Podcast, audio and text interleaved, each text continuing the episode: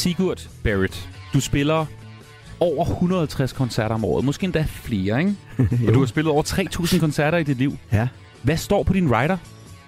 Åh, oh, der, der står kaffe, og så står der blandet vand, og så står der øh, noget at spise, som ikke er fast food. Altså helst noget salat, og, og så står der ingen slik. Og det er, fordi jeg elsker slik. Jeg kan ikke, jeg kan ikke tåle det. Det, det er lidt en kedelig rider, det der. Jeg tror, Ja, du... jeg, jamen prøv lige at høre. Jeg, fuldstændig, jeg forstår det godt, men altså, forestil dig, det er mit liv. Det er, jeg er der hele tiden, hver evig eneste dag. Og hver gang, hvis der kun står slik og burger og så videre, så kan du selv gætte, hvad der sker. Så det går ikke. På din rider i dag, der stod to alkoholfri øl. Ja. Hvad, hvad siger du til udvalget? Jamen altså, det er jo helt fantastisk. Det er jo en brio, den her, og det ser faktisk ud som om, den er færøsk. Mm-hmm. Mm. Er, den, er, det, er den islandsk? Jeg tror, vi er ude i Island. Men du har en Ja, færøsk rigtigt. ko- Du har en... Øh... Ja, min kæreste er jo færøsk, så... Ja, øh, og det skulle jeg tænke over. Og, og, og, ja, fordi der, der er også et kanon godt bryggeri deroppe. Det er det. Øh. Men øh, skal jeg ikke tage den islandske her? Jo, gør det. Så tager du den her, jeg tror, den, den fra Bryghuset, Mm. Møn, Magleby. Ej. Klassik. Lækkert. Den ser god ud. Skål, og velkommen for til fredagsmission Sigurd Barrett. Altså lige nu der er jeg bange for, at du har ringet til 10 venner, der siger de værste ting, de kan huske om mig. Hvordan har du fundet ud på det? Og kæft, du har lavet noget syg research, altså. Åh, oh, det ved du vildt nok. Har du orienteret dig godt, hva'? Nej, hvad har du researchet syg? Hvad, hvad, hvad, hvad, sker der? Få det til os med. Du har virkelig researchet her. Velkommen til fredagsmission. Kæmpe stort velkommen ind for her til fredagsmissionen på Radio 4. Det er jo radiokanalens åbne fredagsbar, her hvor jeg håndplukker de allerbedste mennesker, som vi alle sammen har lyst til lige at drikke en øh, lille bajs med fredag eftermiddag. Og i dag, der skal vi drikke en bajer med en øh, mand, der har spillet, som sagt, over 3.000 koncerter. over hundredvis af bøger har du også lavet, og CD'er, og hvis du vokset op i 90'erne, ligesom jeg, eller i 0'erne, så kender du ham nok bedst for Hammeren Bamse. Ja, Det er en bjørn. det er en bjørn, nemlig. Bjørn, en bjørn er en bjørn. Stemmen kender du også. Det er Sigurd Barrett, der er i studiet. Og Sigurd har også været på Finansloven som ønske fra Dansk Folkeparti. det er faktisk ikke rigtigt. Er det ikke rigtigt? Nej. Nej, researchen går galt. Prøv lige at høre, researchen er fuldstændig rigtig, for det har været skrevet mange steder. Ja. Men det, er ikke, det skete aldrig. Nej, Men det er rigtigt, det blev foreslået af Dansk Folkeparti. Men hvem stemte Men imod på grund af, af, af armslængdeprincippet, så kan man jo ikke skrive en person på en, altså en finanslov. Så det, der skete, det var, at der blev lagt nogle penge ud øh, til at lave en Danmarks historie. For jeg var ved at lave min Danmarks historie, øh, og de gik til nogle museer i stedet for. Men der var mange, der troede, at jeg pludselig havde noget at gøre med Dansk Folkeparti, hvilket jeg aldrig har haft. Jeg har aldrig haft noget at gøre med nogen politiske partier, for det ønsker jeg slet ikke. Men fik du fat i? Altså fik du... Jeg fik heller ikke pengene, nej. Nej, det var Men- en dårlig deal. Men ved du hvad? Mm. Jeg fik nogle andre, fordi jeg søgte en øh, privat fond, der hedder Louis Hansen Fonden, som går ind for kulturhistorie. Mm. Og det betød, at vi kunne lave Sigurds Danmarks historie, både som teaterkoncerter, som film og som bog og som brætspil og som live-turné med 100, 160 koncerter, som startede inde på det kongelige teater, hvor vi spillede udsolgt 14 gange, så det gik ikke helt dårligt alligevel. Og ved du hvad, du er også den perfekte gæst i fredagsmissionen, fordi du har jo smagt på det hele, spist det der hele, og været ude og underholde i weekenderne. Det, som det hele det her program handler om. Det har jeg. Og Sigurd, så har du jo lavet Hollands anden nationalmelodi også. Ja. Flip, flap, flip, libelop, flip, libelop, blop, blop, whip, flip. Flip, flap og fluber, luber, blip. Flipper, lipper, lip og blip. Nej. jeg, jeg kommer både tilbage til barndommen, men på en eller anden måde også til fest. Og prøv lige at se her foran, der har jeg sat en grøn pilfinger. Den, den, nu kan vi, jo- lytterne jo ikke se den, men at du kan jo lige mås- prøve at beskrive den. Den har en lang næse som en øh, anden Cyrano, og ja. Rødt hår som mig, og ja. Store flotte øjne, og danser øh, som bare øh, vi til technofest. Flippelibelop.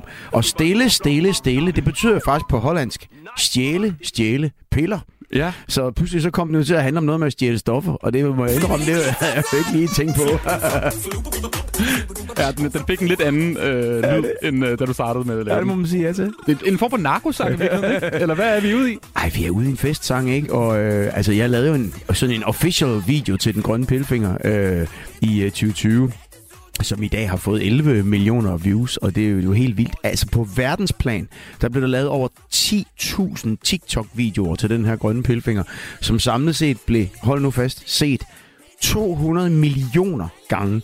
Det er altså en femtedel milliard. Det er en 30. del af verdens befolkning, som i princippet har øh, set den der pilfingerdans. Og så sidder entreprenanten her hos mig og, og tænker, har du fået en krone for hver afspilning?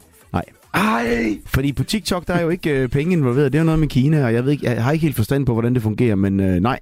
det, der er ikke en masse penge. Men selvfølgelig har der været Spotify-afspillinger, der får man en lille smule. Men, men ikke særlig øh, meget, vel? Nej, det, øh, det er i hvert fald ikke det, jeg har, har, har, har kunnet købe et sommerhus for. Men jeg synes med, det var sjovt at prøve det, og det var sjovt, som et pladeselskab sagde, lean back, enjoy the ride, og det gjorde jeg.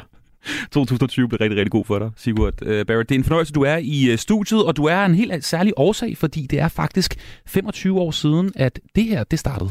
Så tror jeg, at vi er ved at være klar. Hovsa. Så. Her er vi igen. Sæt dig ned, min ven. For nu er det Sigurds bjørnetime. Nu bliver lampen tændt. Og Bjørn, han venter spændt. For nu Det her, det, det skulle vist være tilbage til en af de første afsnit, men Ja, men jeg det- fandt den på DR Bonanza. Ja, det lyder meget rigtigt. Ja, hvordan er det her 25 år efter? Og tænke over, at det er ligesom blevet halvdelen af dig måske, Ja, Sigurds bjørneteam. Jamen altså, i mange år var det jo det. Øh, alle forbandte mig med, selvom jeg lavede alle mulige andre ting også. og Skrev bøger og lavede øh, forestillinger for voksne mennesker, og holdt foredrag og spillede i kirker. Og, øh, så var det den her, altså, hvor er bjørnen, bjørn? Og hvor er den grønne pilfinger? Og, og på en eller anden måde hang det jo bare sammen med mig, ligesom man siger, om Birte Kjær, det er noget med den knaldrøde gummibåd. Og, altså, vi har et eller andet, vi ligesom forbinder øh, hinanden med, og når man så prøver at gå nogle andre veje. Så, så i lang tid var det ligesom, det var bare den ene ting, og det havde jeg da også fint med, mm. fordi jeg har jo selv opfundet konceptet, og bjørnen er jo min egen gamle bjørn, som jeg har haft siden jeg var barn. Og det er den samme bjørn. Det er den samme bjørn. Og på den måde så, så er det jo noget, der ligger mit hjerte nær. Det er hele det her lejende univers. For jeg synes jo, selvom vi er blevet nogle øh, voksne, som øh, sagtens kunne være kedelige, hvorfor skal vi så være det? Hvorfor skal vi ikke holde fast i det indre legebarn og prøve? Selv, altså, der er nok af alvor i det her liv, kan vi blive om det? Så det, at vi også har en lejende tilgang til livet, det må trods alt være øh, øh noget, der er værd at holde fast i. Hvad er det vildeste, den bjørn har set? Hvis nu den rent faktisk øh, havde øjne, der kunne fortælle os, hvad den Jamen, altså, den bjørn har prøvet mange ting. En gang, der havde den den krank, led, den den kranke skæbne at blive glemt. Jeg havde spillet øh, på Skive Teater og skulle spille i Tinghallen i Viborg dagen øh, efter. Og, øh, og så, havde, så, så havde jeg så glemt bjørnen bjørn. Altså ikke meget for at fortælle det, men det havde jeg. Øh, og det betød, at vi kom til Viborg og var i gang med at stille op, og da vi pakker ud, hvor er bjørnen bjørn? Det er simpelthen væk. Og så ringer jeg op fra Skive. Ja, altså Bjørn Bjørn sidder her backstage. Og jeg havde sat ham derop og håbede, at min turmanager tog ham med, og det har han så ikke gjort. Og så var der ikke andet for, end vi måtte ringe efter en taxa. Og der var så en taxichauffør, som, som altså kørte 27 km fra Skive til Viborg med, med, med Bjørn Bjørn. Og så, så, så nåede frem, så ja, jeg gav ham godt nok en sikkerhedssele på, for jeg synes jo far for en sikkerheds skyld, hvis vi nu blev stoppet. Så, Har, har bjørnen et, et sted, hvor den opholder sig? Altså, har du den inde i en bankboks, eller hvordan? Fordi den må være mange penge, og selvfølgelig også meget ja, først og fremmest er det jo affektionsværdi. Ja. Ja. Altså, jeg elsker jo den bjørn meget, meget højt, og derfor så sørger jeg for, at den ikke er steder, hvor den kan blive stjålet og blive forsvinde og, og sådan noget. Fordi det, det, det, den, den skal, der skal bare ikke ske noget med den bjørn der. Det kan jeg godt forstå.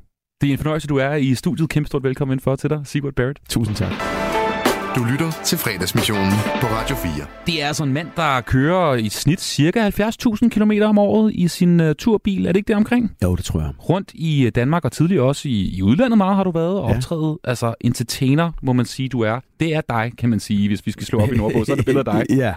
Hvordan, hvordan, altså, hvad spiser du og drikker du? Altså nu fortæller du lige, at du spiser meget salat og ingen slik og den slags. Du, du må jo have spist på alle monarks i Danmark. Ja, og det er jo perioder, fordi i andre perioder, så, så så- altså, jeg kan lide alt, altså, jeg kan lide alle de lækre ting. Jeg kan lide rødvin, jeg kan lide slik, jeg kan lide kager, jeg kan lide pomfritter, jeg kan lide uh, gourmetmad, altså alt, hvad der kan nydes, Smøger? kan jeg godt lide. Jeg har aldrig været ryger, mm. men jeg indrømmer, at når vi sidder og får en øl og sådan noget, så kan jeg godt lide at ryge en cigaret. Jeg kan også godt lide en gang med at tænde en cigar. Øh, Jeg har aldrig men- inhaleret. Nej, nej, men det gør jeg heller ikke. Jeg inhalerer nemlig ikke, men, Okay. men jeg sidder sådan lidt... Jeg synes det er faktisk, det er ret hyggeligt, men jeg ved også, hvor skide farligt det er, så jeg passer godt på. Jeg vil ikke være ryger, men, men jeg, er ikke, øh, jeg, jeg er ikke puritaner. Og, øh, og i forhold til det med, med helbredet, der tror jeg bare... Altså, når man lever et liv, som jeg gør, hvor det er rigtig, rigtig meget rundt på landevejene, så er det meget, meget nemt at falde i den der med pomfritter og fiskfiléer og... Hold ind i Nyborg. ja, ja, ja, det gør vi altid. Nå, det, okay. det, det gør vi altid, men, men hvad man så køber derinde, ikke? Men fortæl mig lige om Øhm. det. Hvad, hvad sker der, når, når Sigurd Barrys turbus kører ind i Nyborg, altså stedet, hvor alle kører ind lige før eller Ja, ja lige præcis. Jamen, selvfølgelig tanker vi jo som regel der, og øh, som det er nu, der, altså lige for tiden, men nu har jeg altså også et totalt sundhedstrip, og det er, det er jo selvfølgelig lidt, det, det har jeg lige nu. Øhm, så der har jeg en regel om, at jeg mellem 20 og 12 øh, ikke må indtage andet end vand og kaffe. Gud, det er den der, okay, Ja, ligesom alle er- andre. Ja, og nu, nu prøver jeg den bare lige en periode, og det er fordi, jeg vil godt lige smide nogle kilo, og det er faktisk også lykkedes. Jeg har tabt 14 kilo. Kun ved at faste? Øh, altså ja, og så vil jeg og selvfølgelig tænke over, hvad jeg spiser og så videre. Men det er ikke noget, jeg gider blive ved med. Men nu, nu, skulle der, så nu, nu vil jeg gøre noget. Og mine store børn siger også til mig, far, vil du ikke godt passe på dig selv? Og, øh, og, og, og, og, og, det, og det vil jeg selvfølgelig gerne. Har og der det er så også en af hvor... grundene til, at når jeg kommer ind til dig her nu, og du siger, hvad, hvad må du servere for mig, så har jeg måttet sige en alkoholfri øl, fordi øh, lige for tiden er det altså det. Men det, det bliver ikke ved. Men lige en periode, så er jeg lidt sundhedsfreak. Og hvornår har du så haft det modsatte, altså hvor, det, hvor du måske har dyppet hovedet i for mange øh, rødvinstænder? Ja, og det havde vi da hele sommeren. Altså, der gav vi den altså total gas og lejede et sommerhus i Sverige. Jeg købte alt det vin med, vi kunne have i hele bilen nærmest, og, havde, og, og, og spiste og drak, hvad vi havde lyst til. Så altså, jeg synes, det er altså, for lidt eller for meget øh, af, af begge dele skidt. Det gælder om at finde en god balance. Sigurd Barrett, lad os lige tage tilbage til den gang, at, øh, at du ligesom blev kanoniseret ind på, øh, ja, i vores, de fleste af os i hvert fald, øh, på vores lystavle omkring øh, både børnefjernsyn, men også generelt altså dit øh, show ude omkring i hele Danmark og din bogvirksomhed og alt det her. I slutningen af 90'erne, hvor Sigurd Barrett karakteren jo lidt på en eller anden måde blev opfundet. Ikke? Kan du Ja. lige forklare, hvordan du fandt på lige pludselig at skulle tage noget skotsternet tøj på, og et slips eller butterfly, og, og, og bjørnen bjørn og den slags? Hvad, hvad er historien? Jeg tror egentlig, det hele startede med, altså med, du tænker på bjørnetimen? Mm-hmm. Ja. Altså, jeg var flyttet til København. Øh, jeg giftede mig med en københavner øh, kvinde, og vi var rykket hjem til hendes øh, øh, hud, tæt på hendes forældre, så vi havde bedsteforældre til, til, vi havde fået vores første barn. Og jeg havde alle mine kontakter i Jylland, og tænkte, hvad skal jeg lave her i København? Og så havde jeg en gammel drøm om at lave børnefjernsynskontakter af Danmarks Radio, og de sagde, lave en hjemmevideo, og det gjorde jeg. Jeg satte Bjørn Bjørn op og snikkerede det lille teater. Og så fik jeg et par venner til at styre dyr, og så spillede og sang og så sendte jeg det ind, og da de så det, så sagde de, jamen det er fedt, fordi øh, det her er en jysk mand. Øh, han er både jysk, og han er også mand, og han kan fortælle, og han kan synge. Og på det tidspunkt, der var dansk børnefjernsyn befolket af københavnske kvinder, øh, så derfor var det fedt, der kom en jysk mand, der ville spille og synge. Det var og, din adgangsbillet til showbiz? Ja, på en eller anden måde. Altså, og så det der med, at jeg havde det der lidt crazy univers med de der grønne pilfingre og bjørn, bjørn. Og, altså, det var ligesom vejen øh, ind i det. Og øh, så havde de altså et hul, hvor de sagde, vi, vi mangler otte, otte shows. Og så lavede jeg otte programmer. Øh, og det gik rent ind lige med det samme. Det, det, jeg tror, det er den eneste gang, jeg har virkelig ramt plet. Det var med Sigurds Bjørneteam, som jo på mange måder var fuldstændig hjemmelavet fjernsyn. Jeg havde selv snikkeret det her teater. Det var min egen gamle bjørn, som jeg havde haft øh, siden jeg var fem år. Og så var det nogle af mine egne dyr og bamser, i, som jeg havde lånt hjemme fra min, min søn, som, øh, som, som kom med i programmet.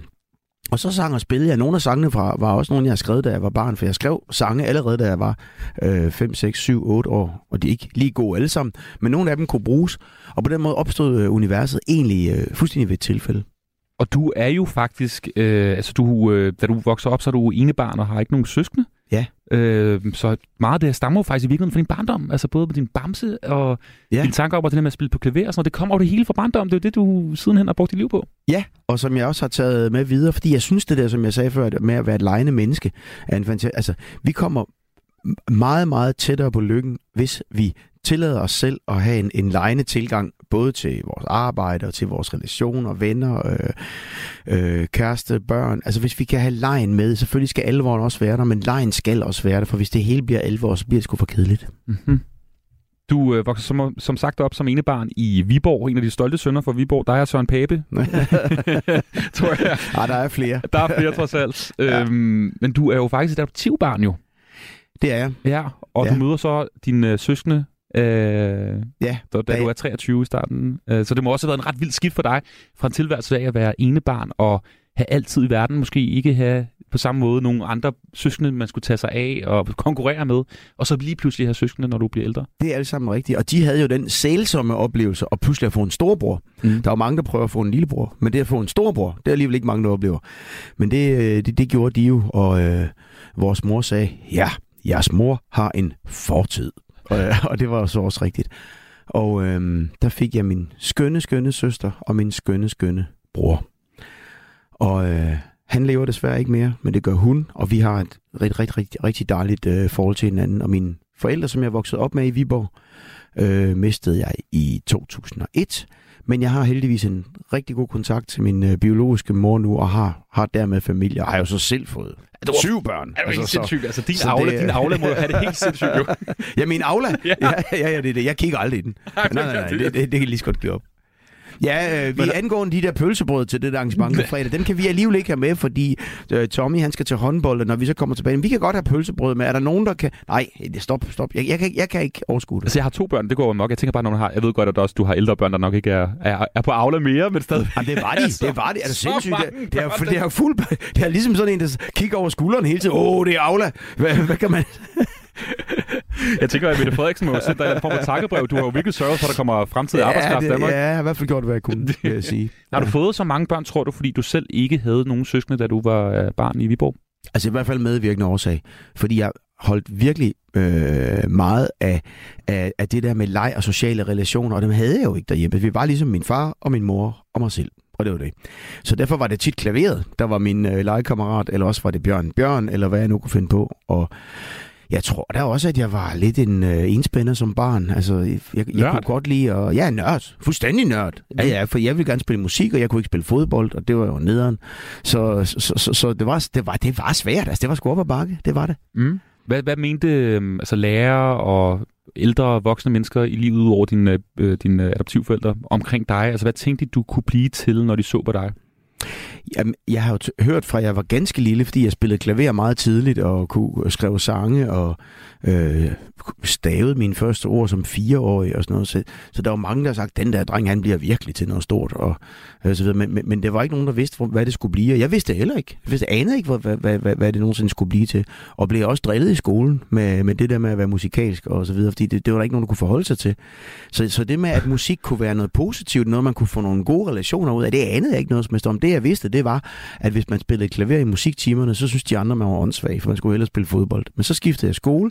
Vi kom op til skoleinspektøren, kan jeg huske, og mine forældre sagde, "Men Sigurd han kommer altså hjem og siger, at han bliver drillet. Og så kiggede skoleinspektøren mig i øjnene og sagde, behøver du virkelig gå hjem og sige til dine forældre, når du er blevet drillet? Så sagde min far, jeg vil gerne melde ham ud af skolen lige på stedet. Fed fyr. Og så, ja, ved du hvad, det var simpelthen sådan en øh, kærlighedsgerning. Øh, gerning så jeg skiftede skole der i 5. klasse og kom et sted hen, hvor der var meget højere til loftet, og hvor der var skolekor, og der var musik, og jeg kom med i mit første band, og øh, spillede min, mit allerførste job, spillede jeg som øh, 12-årig til min øh, mor og fars 70-års fødselsdag, øh, og, og hvor der så var flere andre, der begyndte at spørge, om ikke jeg havde lyst til at komme og spille til deres fester. Og pludselig fandt jeg jo ud af, at øh, det der med musik, det kunne både være øh, øh en, en form for fritidsarbejde, og, og det kunne også være øh, noget med at spille klaver hos øh, skolekoret, og, og, og dermed skabe en helt, der stod, er du sindssygt, der stod 30 søde piger, og så sad jeg og spillede klaver med alle mi- mine bumser og røde i hovedet og alt, hvad jeg var, men det var da fedt. Så pludselig kunne det der med musikken jo noget alligevel. Øhm, og, og så voksede det derfra. Nåede du ligesom at sige til din, øh, din far og din mor, hvor meget de havde betydet for, øh, for hvem du ligesom er blevet til i dag, og hele dit, kan man sige, brand og Bjørn, Bjørn og hele det her, det virker jo til, at dine, dine forældre har haft en kolossal betydning. Ja, det har de, og det, det, det håber jeg, jeg gjorde. Øhm, jeg sagde det jo så godt, jeg overhovedet kunne øh, til dem begge to. Og øh, ja, selvfølgelig.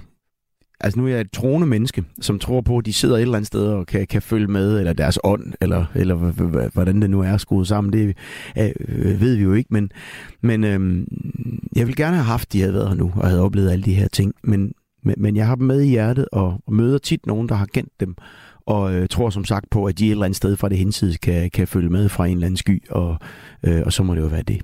Og du har jo faktisk øh, haft det med også i dit job, og jeg ved jo, dagen efter, eller et par dage efter, at din øh, far han, øh, han dør, så, har, ja. Ja. så spiller du et job. Altså, det er også igen bevis på, hvor, ja. Ja. hvor meget en show mener, hvor meget du prioriterer arbejde. Der havde du ham også med på en eller anden måde på, på scenen, da du skulle spille. Prøv lige at fortælle mig ja, den historie. Ja, men altså det var så vildt. Han døde den 8. maj øh, 2001, og jeg var meget knyttet til ham. Og, øh, og så havde jeg et job dagen efter i Varde, Sommerland. Og jeg kan huske det der med, okay, der står tusind mennesker nede i Varde Sommerland. Skal jeg køre ned og spille for dem? Lige oveni, at min far er død. Eller skal jeg melde afbud, eller hvad, eller hvad skal jeg? Men, og jeg tror i virkeligheden var det en kalkyle, for jeg tænkte, øh, alle de her børn, de bliver så kede af det, hvis jeg ikke kommer. Og kan jeg godt gennemføre det?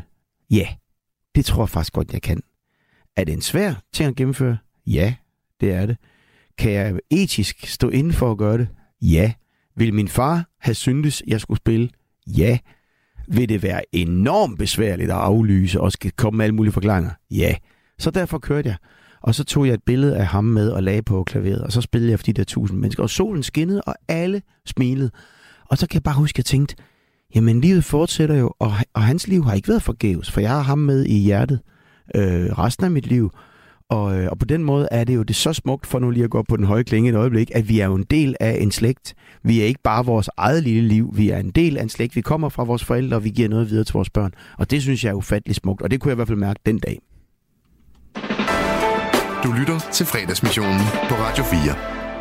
Det er Sigurd Barrett, der er i øh, studiet i øh, fredagsmissionen, dagens fredagsgæst. Og Sigurd, vi kan jo ikke have besøg af dig, uden at vi skal høre noget musik. Nej, Du har ikke taget dit, mm-hmm. dit klaver med. Det var måske også lidt... det kunne jeg Bak- sagtens have gjort. Oh, jeg skulle have skrevet det. Ja, ja, ja. Jeg kan synge lidt. Bop, bop, bop, bop, bop, flip. Whip. Her er vi igen. Sæt dig ned, min ven. Nøgen und nøgen, 10 luftballons. Hvad vil du høre? Det bliver altså en dyr koderegning bagefter der. uh, Sigurd, jeg tænker, hvis ikke, at vi skal høre noget musik sammen, så kan du snakke om det. Ja, fedt. Fordi jeg har spurgt dig om nogle numre, som du skulle tage med. Ja. Og øh, vi skal tilbage til teenage-tiden i Domkirkebyen. Vi skal nemlig tilbage til Viborg og en sang, der minder dig om at være teenager. Og der har du taget det her med. Summer loving had me a blast. Girl crazy for me. Met a boy, cute as can be. Summer days drifting away to other summer Så kommer det. nights. Wella, wella, wella, hu. Det er jo god gamle Grease, det her jo. Ja, det er det. Prøv lige at fortælle os, øh, hvordan så du ud, Sigurd, her i teenageårene? Hvordan så jeg ud? Jeg, øh, jeg var lidt tyk Mm. og havde briller. Øh, I en periode i hvert fald, fordi jeg skæler.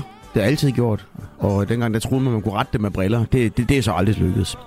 Øhm, og hvad så? Så havde jeg en øh, hvid smokingjakke, som øh, min, min mor havde foræret mig. Okay. Og som jeg jo havde på, når, når jeg skulle ud og optræde. Eller sådan lidt uh, Elton John-agtigt, det her? Ja, ja, ja, ja. Lidt, lidt, lidt, lidt Elton John. og hvad så? Så havde jeg jo hjemmesyede bukser. Det havde man dengang. Min, min mor var håndarbejdslærer og hvis der gik hul på dem, så syede hun en lap på. Hjemmesyde Og så- bukser. Ja, hun syede, hun syede mit tøj. Altså, det gjorde hun. Kæmpe og så, projekt. øh, ja, ja, ja, ja. Og så, de var jo ternet. Så det startede allerede der. Og så kan jeg bare huske, da man så kom i, i 7., 8., 9. klasse og begyndte at kigge efter pigerne, så kom det her musik. Ja. Og, øh, og Grease var jo... Grease og Saturday Night Fever. Altså, min første kinddans, det var jo til How Deep Is Your Love med øh, Bee Gees. Ja. Men altså, den her... Øh, Summer Loving, den slår dem alle sammen. Er det så med, med læderbukser og sådan noget? Og Ja, ja, det er det. Har du noget lidt smørhår også på et tidspunkt? Eller hvordan, øh? Ej, jeg tror, der gjorde, hvad jeg kunne for at sætte mit hår så, så godt jeg kunne. Det gætter jeg på. Hvad synes du om musikken? Synes du stadig, det holder i dag? Ja, det synes jeg faktisk. Det er jo sådan en, music, det er en musical genre, kan du sige. Det er meget sjovt at høre produktionen. Øhm, den er egentlig ret... Øh, selvfølgelig er det stort med kor og sådan noget, men altså er det jo trommer og basser og guitar. Altså, vi har jo ikke den der kæmpe øh, lydflade, som vi kender i dag fra, fra øh, moderne popproduktioner med hundredvis af keyboards. Det er der ikke. Det er så egentlig sådan ret plain on spillet, og så modulerer den, som, som det hedder på musiksprog, mange gange øh, undervejs, og det er egentlig en god sang, ikke? Og man bliver da også lidt småforelsket i Olivia Newton-John. Jeg gjorde i hvert fald. Si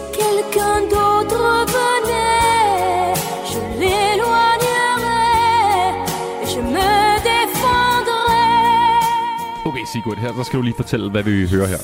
Ja. Nu sagde jeg jo Saturday Night Fever, og det er jo Bee Gees, og de har skrevet den her sang, eller i hvert fald et par af de der Gibb-brødre har skrevet den. Øhm, I Am a Woman in Love, er der sikkert flere, der kender den som. Det er den franske version. Mm. Prøv lige at høre hende.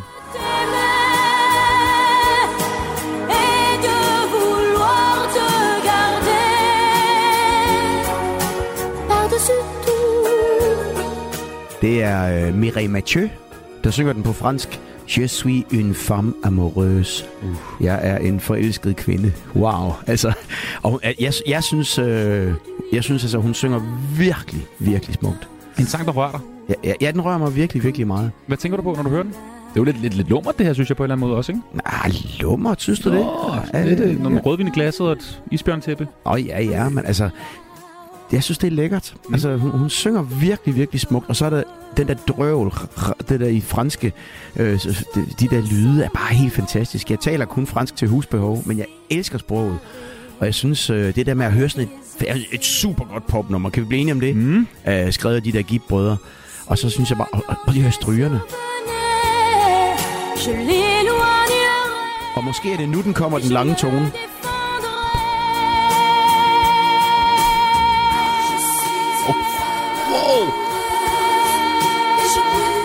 Bliver ved.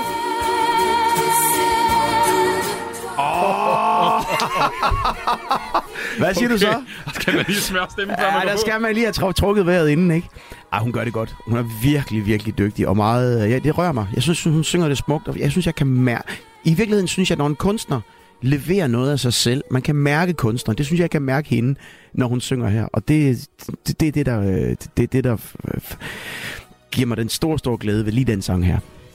Og fra øh, altså, en vild stemme, så skal vi til... Øh, vi skal ud på dansegulvet. Vi skal ud på Floor. En sang, der får dig ud på dansegulvet, Sigurd Barrett. Yes.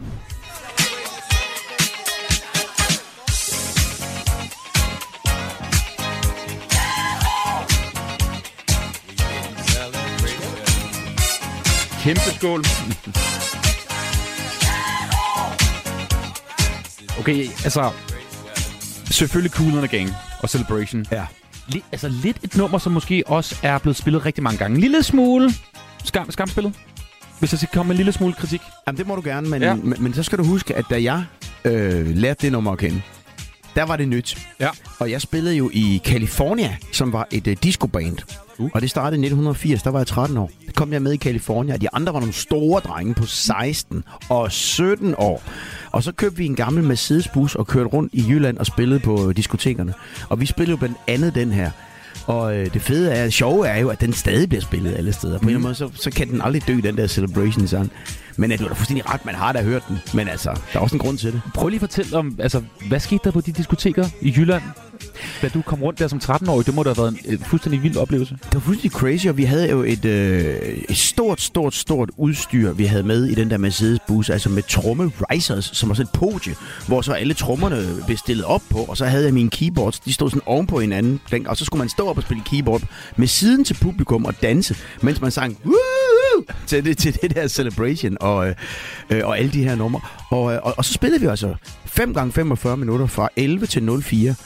Øhm, og så en gang imellem, så kom Laban øh, og spillede Hvor skal vi sove med en, en øh, de havde sådan en øh, båndoptager med, øh, med altså de, de gamle med øh, de der spolebånd.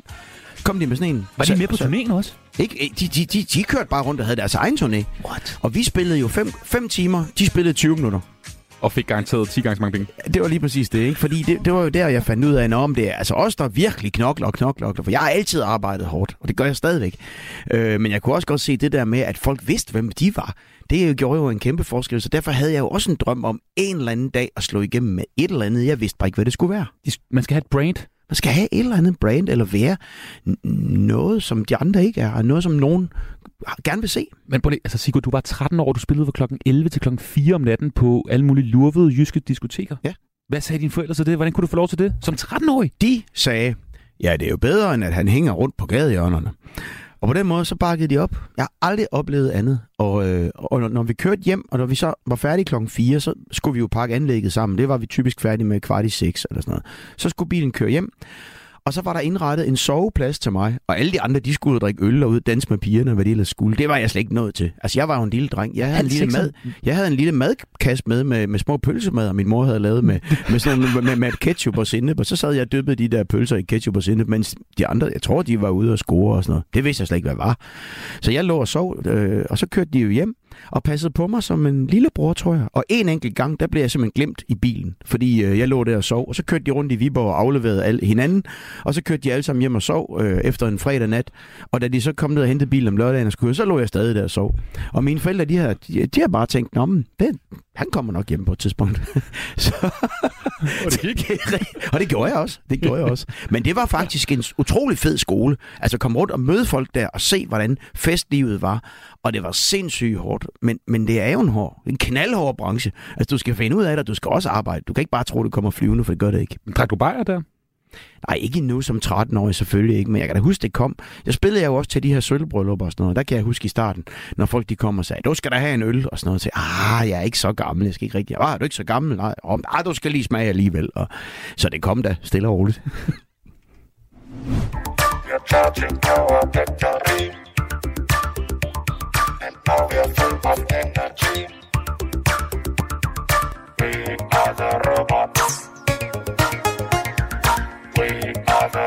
Sangen, ingen vidste, at Sigurd Barrett altså holder af.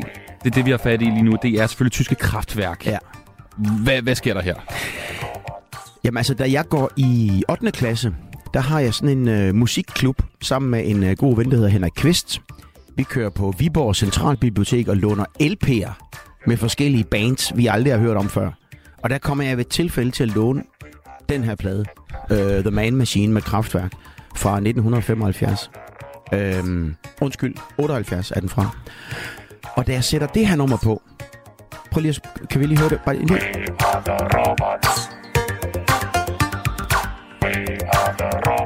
Der hører jeg noget, jeg aldrig har hørt før. Altså det her meget, meget, meget stringente, programmerede musik, som jo er fuldstændig forskelligt fra det, jeg egentlig står for. Nemlig noget med trommer og bas og swing og gang i den og højt humør og sådan noget. Det her, det er jo ekstremt øh, øh, hårdt egentlig. Øh, meget, meget konceptuel musik, som på den ene side er et vildt skræmmebillede af den her robotverden, og på den anden side også afsindig fascinerende. Ja. Så jeg falder simpelthen for kraftværk og har været dedikeret fan lige siden.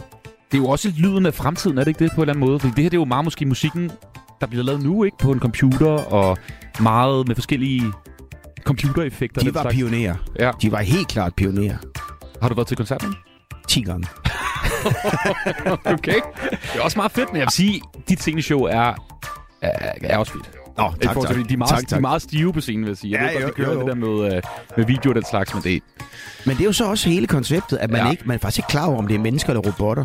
Og på den måde er det jo lige så meget et, et, altså et stort øh, kunstværk, en, en kunstinstallation, at du er i tvivl, er det robotter? Og de har engang lavet, for mange, mange, mange år siden, lavet det stunt og spille to koncerter, en i Frankfurt og en i Chicago, samtidig. Uh. Og det ene sted var det dem, og det andet sted var det robotter.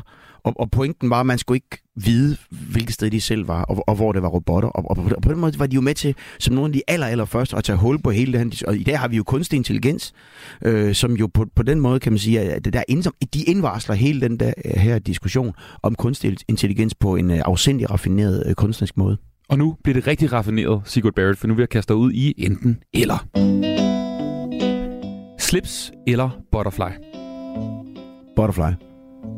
Kontroversielt. Er det egentlig selvbinder, du kører? Eller har du sådan en klik?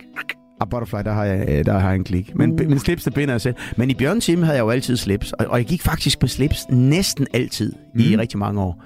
Men så på et tidspunkt, så synes jeg bare, nu, nu, nu, nu er der sket noget nyt for Mr. Barrett. Nu går jeg med Butterfly. Så det giver ingen mening, men sådan er det. Hvad vil du anbefale en ung Sigurd Barrett at få styr på hurtigst muligt? En god revisor eller en god manager? Hvad er bedst og vigtigst? Åh, en, øh, jeg, det er jo sindssygt vigtigt begge dele. Øh, jeg tror egentlig manager, fordi øh, det, altså det med tallene, det finder man jo nok på trods alt på en eller anden måde ud af. Men en manager er jo udover en, der booker nogle jobs, også en, der siger, hvem er du som kunstner, hvor vil du hen, hvad har du lyst til at lave, hvilke ting skal vi sige ja og nej til. Og det er faktisk det allersværeste. Øh, der, du, du, du kan altid finde en, der kan skrive tallene op og regne ud, om det går godt eller skidt. Men, men, men det at, at finde en, der kan finde dig som kunstner og som menneske, og kan skabe en, øh, en, en god og meningsfyldt karriere for dig, det kan være svært. Det har jeg heldigvis fundet nu. En, der hedder Louise Skov, som er helt fantastisk. Men, øhm, men, men, men jeg tror, jo, manager, helt sikkert. Jeg tænker bare, det der altså revisorarbejde, du må jo have så mange bilag, at selv Lars Lykke tænker, wow. Det kan... altså, du har jo alle mulige mærkelige jobs, og du ved, bøger, og, og musik, Spotify, YouTube, alt muligt mærkeligt. Altså, det, det må jo være et hyr at holde styr på det der. Jamen, det er det også. øhm, Har du nogensinde været til sådan noget, hvad hedder det, torskegilde, eller hvad det hedder? Ja, og det er mange år siden, men jeg kan godt huske, da jeg boede i Aarhus og, øh, og var i gang med at starte den her karriere op og finde ud af, hvad jeg skulle... Der, der, der blev jeg faktisk kaldt til Torskegilde to gange. Den ene gang, der mente skattevæsenet, at jeg ikke øh, måtte trække mit øh, kostyme fra. Og så tog jeg et billede, og dengang kunne man jo ikke sende det fra telefonen, så det fik det fremkaldt og sendte det i en kummelut af den her kæmpe glimmerkostyme, jeg havde. Og så skrev jeg, hvis skattevæsenet vil påtage sig at møde privat til en fest i det her tøj, så øh, er jeg med på, at, at jeg ikke kan få fradrag for det. Og så fik jeg et tørt brev, hvor der stod tilbage, at, øh, at, at fradraget hermed var godkendt. Perfekt. Hvilken sang vil du helst have skrevet, Sigurd Barrett? Stor mand, altså den med Tobias Rahim og Andreas Oddbjerg, eller Spænd over os dit himmelspejl? Spænd over os dit himmelsejl. Den skal du lige... Den øh, er utrolig smuk. Øh, og, og, og, og jeg kan også godt lide Oddbjerg og Rahim. Jeg synes også, det er en fed sang. Øhm, men den, al- altså, i, i al respekt for de to herrer, så tror jeg, at den anden bliver stående længere. Øh, og, og nogle gange er det jo de eftertænksomme sange, og dem, der virkelig rører os, som bliver stående øh, længst. Og, øhm, og det er ikke for at sige noget dårligt om Stormand, for den er en mega fedt popnummer. Jeg har kæmpe, kæmpe respekt for det, og jeg synes, folk, der skriver gode popnummer, øh, så kan du sige, det er banalt og alt muligt andet, men, men, men det, det synes jeg ikke, det er. Jeg synes, det er et fantastisk kunstværk at skrive en god popsang. Men en, øh, en, en salme eller en, en, en lyrisk sang, som, som ligesom forplanter sig i øh, hjertet, det er øh, på en eller anden måde noget, der, der, der, der vokser endnu dybere ned i øh, sjælen, og dermed bliver stående, og dermed er større. Godt svar. Bedste sang at spille på en pop, hvor alle synger med. Du kender scenen, du sidder der på pianoet, og Ja. så står hele, altså hele poppen med fadøl i hånden og synger med. Er det Hey Jude, eller er det, det er mig, der står herude og banker på? Med Ah, de er skide gode begge to. altså, Hey Jude har jo det der med, at den har det der lange efter. La, la, la, la, la, la, la. Så uanset om du ikke kan noget andet, så når du kommer dertil, så kan alle øh, i, i hvert fald være med. Øh, Det er mig, der står... Ej, jeg tager Hey Jude. Ja. Ja. Har, du, har du det på repertoireet? Altså, kunne du bare spille den sådan her? Bang. Ja. Ja. ja. Kino eller aquarium? Aquarium. Kino. Øh, nå, vi er i Rusland. Mm-hmm. Kino. Kino. Det, det hedder faktisk kino Ah. på, på russisk. Øh, og akvarium, det er jo, må- jeg lige forklare, hvad det er? Ja. Fordi det er lidt, lidt indforstået. Ja, det er du, det Du har, meget. du har virkelig været øh, nede i research. Altså, jeg skrev special om russisk rock for øh, længe siden på Aarhus Universitet. Øh, og to af de store orkestre, det var øh, Aquarium, som var Boris Grebenchekovs store orkester. Øhm, og Kino, det er sådan set den daværende russiske pendant til øh, deres forsanger, øh, hed Victor Tsoi, og han var en slags Jim Morrison. Han døde ung, men, men var sådan en, øh, en øh, ung, vred mand, der så pis godt ud og skrev nogle vildt syrede, men meget, meget øh, fede digte, som inspirerede en hel generation. Så jeg tager dem. Mm-hmm. Kino. Har du været over at se øh, koncerter i Rusland? Ja. Altså med øh, lige præcis den her? Ja, ja, fordi vi var der i øh, li, altså lige omkring øh, Sovjetunionens sammenbrud der i, øh, i øh, 91, og da muren falder i 89, der skriver jeg- specialet om russisk rock sammen med min gode ven Nikolaj Hansen, og vi rejser derover fem gange Fedt. og interviewer. Altså ligesom du sidder og interviewer mig, så interviewede vi russiske musikere, øh, og vi havde øh, lejet en øh, kassettebåndoptager øh, nede i Fred, Fredgård Radio, og så sagde og jeg havde været på AOF-kursus i russisk, så jeg kunne lige sådan en lille smule. Øhm, og nu er det jo et helt vildt at se, hvad der sker nu. Vi kommer jo nok aldrig over mere, men dengang håbede og troede vi jo på, at der var en ny og bedre øh, verden på vej. Og, og hvis jeg bare lige må sige ganske kort om det, så var det jo historien om, hvordan når et system undertrykker en kultur, hvordan den så lige pludselig øh, vokser og bliver, bliver meget, meget, meget, meget, meget stærk. For der er mange unge mennesker, som havde rockmusikken som deres talerør. Mm. Og, øhm, og, det har, og, og, og der kan man sige, når det hele er på kommercielle vilkår, så er der jo ikke så, så meget at diskutere. Enten gider man høre det, eller også gider man ikke at høre det. Men hvis der kommer en stat, der siger, det her må du ikke sige, så er der lige pludselig en hel generation, der siger, det skal I fandme ikke bestemme. Og det er en smuk historie, og det siger meget om, hvad musik også kan. Jeg kan huske, at jeg faldt over et klip på YouTube med Metallica, der spiller lige omkring altså kollaps af Sovjetunionen. Jeg tror, det er et par år efter, ja. eller sådan noget, hvor der er, jeg ved ikke, altså 200.000 mennesker. Det ser helt sindssygt ud, Ja. hvor de spiller uh, Enter Sandman eller sådan noget, hvor ja. at, jeg, jeg, jeg tror vildt ikke, det har været så vildt nogensinde til en koncert. Altså alle hopper. Ja. Det er i Moskva, og det er, sådan, det, det er helt sindssygt. Er det på den røde plads? Jeg tror ikke, det er på en røde plads. Nej. Jeg mener, det er ude på sådan en militærbase eller, Ja, ja. eller noget ja, lufthavn. For ja. der, kunne- der er altså sorte mennesker. Ja. Det, det, det er vildt, og det virker som om, at det har været en kultur i Rusland, der har været undertrykt, som du siger, det der med Ja, og som så lige pludselig. Vi ja. Var faktisk, altså det lyder helt åndssvagt, men vi var til den første legale jul. Altså, i- og i, og russisk jul er jo den 7. januar, det er vores hellige tre konger. Første gang, hvor det ligesom var anerkendt, at og lovligt, nu må I gå ud og holde jul. Det måtte man ikke under øh, i øh, sovjettiden. Øh, hvor vi kom, og der var kilometer lange køer for at komme i kirke, og vi fik lov at komme ind i sideskibet, fordi vi var sådan nogle VIP-gæster. Og så vi bare, hvordan russerne, de ville bare ind og holde jul. Så øhm, det smerter mit hjerte, alt det, der sker nu. Vi havde nogle fantastiske oplevelser, hvor vi mødte en utrolig øh, mennesker, men altså, he, altså alt har jo ændret sig. Hvornår var du mest på røven, Sigurd Barrett? Den dag, hvor du fik aflyst 100 for, øh, 140 koncerter, da Danmark blev lukket ned af corona, eller dengang du havarerede din bil i stormen Egon på grund af noget sort is på vejen? Ej, det må være det sidste, for der var jeg jo i livsfare. Øh, det var jeg jo trods alt ikke. Øh, corona ramte jo os alle sammen, og det ramte især os. Øh, fordi jeg jeg, jeg lever af at samle mennesker. Nå, det, det må man ikke mere. Nå, men så lever jeg af at synge. Det må man heller ikke mere. Øh, Nå, men så kan jeg også godt lide at give folk knus. Det må du heller ikke. Øh, okay, fedt. Alt det, jeg godt kan lide, og så, det, det måtte man pludselig ikke. Så det er rigtigt. Det var, det var noget værd bras. Men der kunne jeg trods alt... Øh, altså, jeg lavede et kæmpe stort projekt, der hed Syng med Sigurd, hvor jeg valgte 200 sange, Øh, og så lavede jeg musikvideoer til dem, øh, og lagde det ud på YouTube, øh, fordi jeg vidste ikke, hvad jeg skulle lave. Så, så, øh, så, så, så, og de er så i øvrigt blevet set rigtig, rigtig mange gange siden. Så, så på den måde fandt jeg en meningsfuld vej igennem det, kan du sige. Øhm, Er du egentlig træt af, at du ikke blev spurgt af fællessang? Altså, det blev Philip Faber i stedet for dig. Det var jo oplagt med dig der. Jeg vil gerne have gjort det. Ja, lad os det bare sige. Lad os bare sige det sådan. Men han fik ideen, og det har jeg respekt for. Der er, nogle gange så er der bare en, der kommer først med en idé, men, men jeg kunne også måske have fået den. Men nu fik han den, og det under jeg ham. Han var god til det. Og kan man sige, færdselsuheldet, nej.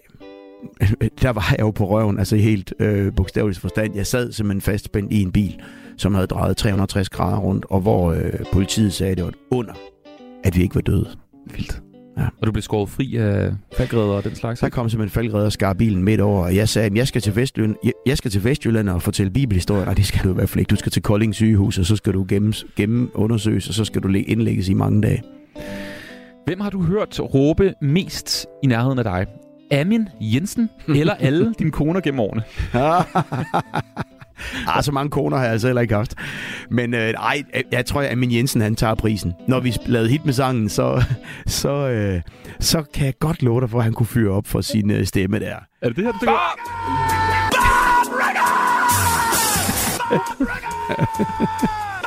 altså, det er for alle programmerne, det her, der er blevet Ja, ja, ja, sammen. ja, ja, det var altid sådan. Det var altid sådan. var utroligt, at han havde noget stemme tilbage Ja, helt vildt. bagefter. Brugte han, om- han brugte måske maven ordentligt. Ja, ja, det gjorde han måske. Ja, ja, det, det, det virker jo som om, hans ja. stemme havde nok været lidt... Øh... Nå, vi tager lige den aller sidste her. Snabelsko fra Marokko eller mavesko? Hvad er du mest til?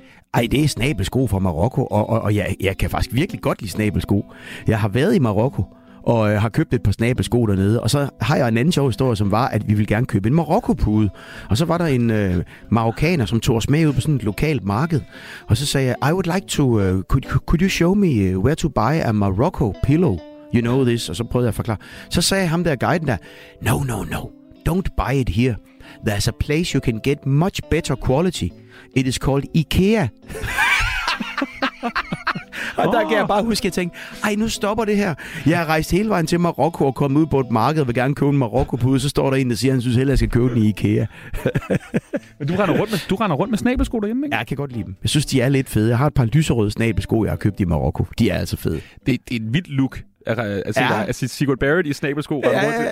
Og du bor også i sådan en bjælkehytte, ikke? Det gør jeg. Ja, det, Med græs på taget? Jo, øh, jeg blev skilt for 12 år siden, og øh, de terapeuter, jeg konsulterede, sagde samstemmende, du skal finde dig et hus, hvor der er plads til alle børnene, og så skal det ikke ligge for langt fra øh, der, hvor deres mor bor. Og så fandt jeg den her bjælkehytte til salg 900 meter derfra, og på øh, 300 kvadratmeter med fuld kælder og masser af værelser og græs på taget. Og det, det, det er sådan lidt, jeg ved ikke om det er et hippiehus eller et pipihus, eller måske begge dele, men jeg elsker at være der det lyder, det lyder helt øh, perfekt. Vi tager lige, okay, vi tager lige den, øh, den aller sidste her. Fastelavn eller Halloween? Jeg ved jo, at du om nogen har styr på det med børnene og Ja. højtider. Jeg ved, du er en stor julegris. Men lige det her, det er jo. Julegris? Ja, Hvad mener du med det? Ja, men du kan godt lide jul, ikke? Jeg kan godt lide jo. Ja, øhm, de to ting er noget, der det deler folk nu, for jeg fornemmer, at Halloween er blevet 30.000 Det er blevet meget større. 30.000 gange ja. større end... Ja, lige øh, pludselig, ja. Og måske næsten blevet større end jul i forhold til i hvert fald at pynte op. Ja, ja, det er det. Hvad mener du om det? Øhm, jamen, der er nok al- alligevel øh, så meget øh, øh, traditionalist, at jeg synes, fast lavn, det har vi jo altid haft, hvor øh, Halloween, men altså, den er også fed Halloween med alle de der skeletter, og man har de der øh, græskar ude for med, og, og, og ting, hvor, hvor man skræmmer hinanden. Altså. så. Ej, jeg siger fast lavn alligevel. Jeg synes alligevel, vi må holde fast i nogle af de traditioner. Og i øvrigt, så er det jo en mega kedelig tid der. Øh, vi har haft øh, hele januar og sådan noget, hvor jeg godt nok har fødselsdag, men alligevel, så sker jo ikke så meget. Så kommer februar. Der synes jeg jo fast lavn. Jeg siger fast lavn. Du siger fastelavn. Ja. Ja. Fra højeste embede lyder det altså Ja. her. Fastelavn over Halloween. Men det er mere, men jeg synes, vi skal have dem begge to, for det er godt med de der øh, øh, afbræk, hvor der sker noget sjovt. Det var enten eller med Sigurd Barrett. Du lytter til fredagsmissionen på Radio 4. Sigurd, hvor mange timer om ugen arbejder du egentlig? har, du, har, du, har du talt på det? Næsten dem alle sammen. Ej, det gør jeg jo ikke. Jeg har jo... Øh, jeg har jo øh, familie og, og syv børn, som jeg prøver at se så meget jeg overhovedet kan, og, og sørge for, at det er deres tid, når det er deres tid. Men det er rigtigt. Jeg kan virkelig, virkelig godt lide at lave projekter.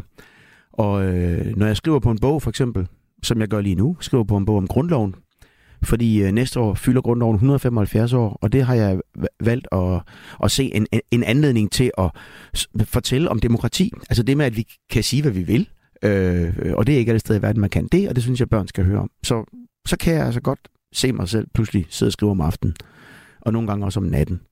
Og øh, så skriver jeg på alle mine køreture.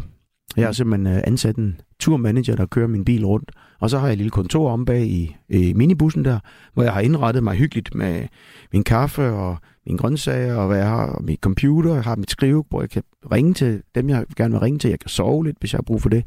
Så, øhm, så får jeg rigtig meget ud af alle de der transporttimer, som der er ved at køre rundt i landet. Så svaret efter, altså, det var et langt svar, men Ja. 80 timer? 100 timer måske? Jeg tror, jeg vil sige så mange som muligt. Ja, Det handler jo meget om, hvor mange timer vi danskere skal arbejde for tiden. Jeg ved ikke, om du har fulgt med i debatten. jo, det har jeg. Jo, fordi Det har jeg. der er både en statsminister og sådan en samlet regering, der gerne vil have, at danskerne skal arbejde meget mere. Altså, vi, vi, vi, vi er simpelthen nogle, vi er blevet nogle deltidstyper alle sammen. Lad os prøve bare at høre, hvad Mette Frederiksen siger, statsminister. Tror jeg, vi skal aflive øh, en lidt sejlivet myte, der er ved at opstå, nemlig at det at gå på arbejde øh, nødvendigvis skal være lystbetonet. Altså det er, jo, det er jo dejligt, hvis det er det en gang imellem. Man skal gå på arbejde i Danmark, og, og vi, vi er ikke et samfund, vi er ikke et fællesskab, vi er ikke et kollektiv, hvor nogen kan forbeholde sig retten til at lade være med at bidrage, fordi de hellere vil noget andet. Hvad tænker du om det her, Sigurd Barrett? Du er jo den våde drøm øh, for regeringen. Ja, for jeg arbejder så meget. Tænker du, til gengæld laver jeg hele tiden noget, jeg gerne vil. Øh, og, og, og, og det er jo kæmpe, kæmpe privilegium. Sådan har det jo ikke altid været. Men jeg synes, det er et tvækket svært, fordi på den ene side, så, så skal vi jo opfordre vores unge mennesker til at gøre de ting, øh, de har lyst til. Men altså omvendt kan man sige, der findes jo nogle erhverv, hvor man siger, det, det, det er måske de færreste, der har lyst til at bestride dem, men de skal udføres alligevel af nogen. Øh, så- jeg tror da også, du har ret i, at hvis vi alle sammen tænker, at vi skal være kreative kunstnertyper, så skal vi i øvrigt også øh, leve godt af det. Man siger, det, det, det, det kan jo være svært, og vi har brug for hinanden i det her samfund. Jeg tror faktisk, den vigtigste nøgle til det her, det er, at vi respekterer hinanden.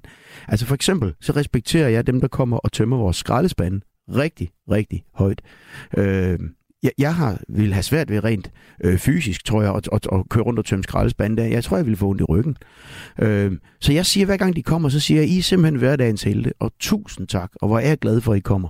Og det er fordi, jeg tænker, jamen vi alle sammen, vi har alle sammen en funktion, vi er alle sammen en, en brik i det store puslespil, og, og, og, og, Frederiksen har jo ret i, det nytter jo ikke noget, at vi alle sammen siger, at alt skal være lystbetonet, for det kan det ikke være. Men, øh, Men har du ikke netop som, altså har du ikke, har du ikke levet liv, hvor du rent faktisk kun gør det, du synes, der er sjovt? Jo, men jeg har også nogle gange øh, øh, været ude i et job, hvor jeg tænkte, det her, det kunne jeg måske godt have været foruden. Øh, det går nok mange år siden, fordi der er vi tilbage med det med manageren. Hvis Ja. man har en god manager, der sørger for de steder, man kommer hen, der passer man også ind. Øh, det er ligesom, hvis du skulle sidde og være vært på et program, du egentlig ikke rigtig gad at lave, eller hvor du, hvor, hvor du ikke havde evnerne til det, eller, eller, så ville du også have svært ved det, og så ville det ikke være så sjovt. Øhm, og jeg tror faktisk, man kan finde arbejdsglæde i mange øh, forskellige erhverv. Så, så, så på den måde er det jo rigtigt. Men jeg tænker også på den anden side, vi er et flittigt folk. Det, det, det øh, synes jeg, jeg oplever. At, øh, øh altså, vi, vi arbejder meget, og vi skal også have tid til vores familier. Men så skal vi selvfølgelig også sørge for og øh, rent faktisk at holde fri og slukke computeren og være sammen, når vi så rent faktisk har fri. Det, det, det, det er jo det, det, den fælde, man nemt kan falde i at sige, nu har jeg fri, men jeg kan godt lige åbne laptopen og lige, nu sidder jeg alligevel og ser en film. Men, men så er man jo stadig på arbejde. Er du god til det? Det der med at holde fri, når du har fri? Så hvis du er sådan en type, der... Fordi når man lever det job, som du lever, så er det jo også på skæve tider, der hvor de andre så er fri i familien, at du arbejder, eller der lige er et opkald fra en manager, eller et eller andet spillested, whatever. Eller du får en idé, fordi du ser et eller andet. Ja, det, ej, det sidste er, altså hvis jeg får en idé, så overruler det alt. For hvis jeg pludselig får en idé til en, en hookline til en sang, så tager det ikke ret lang tid lige at skrive den idé ned. Eller tænde for den der memo-funktion i telefonen og indsynge den der idé, som så dermed ligger til. Fordi jeg har lært, at, den, at man kan ikke huske den. Så den her idé er så fed, så, øh, så, så, så den husker jeg helt sikkert. Men det gør man ikke. Den skal enten indsynges, eller også skal den skrives ned på noder. Øh, og det behøver kun at tage to og et halvt minut at skrive det ned. Så er, det, så, så er den idé ligesom lagret. Og dem skal man altså gribe, når de er der. Men alle telefonopkaldene, der, der kan man jo godt sortere det og sige, det her, det kan jeg så tage senere.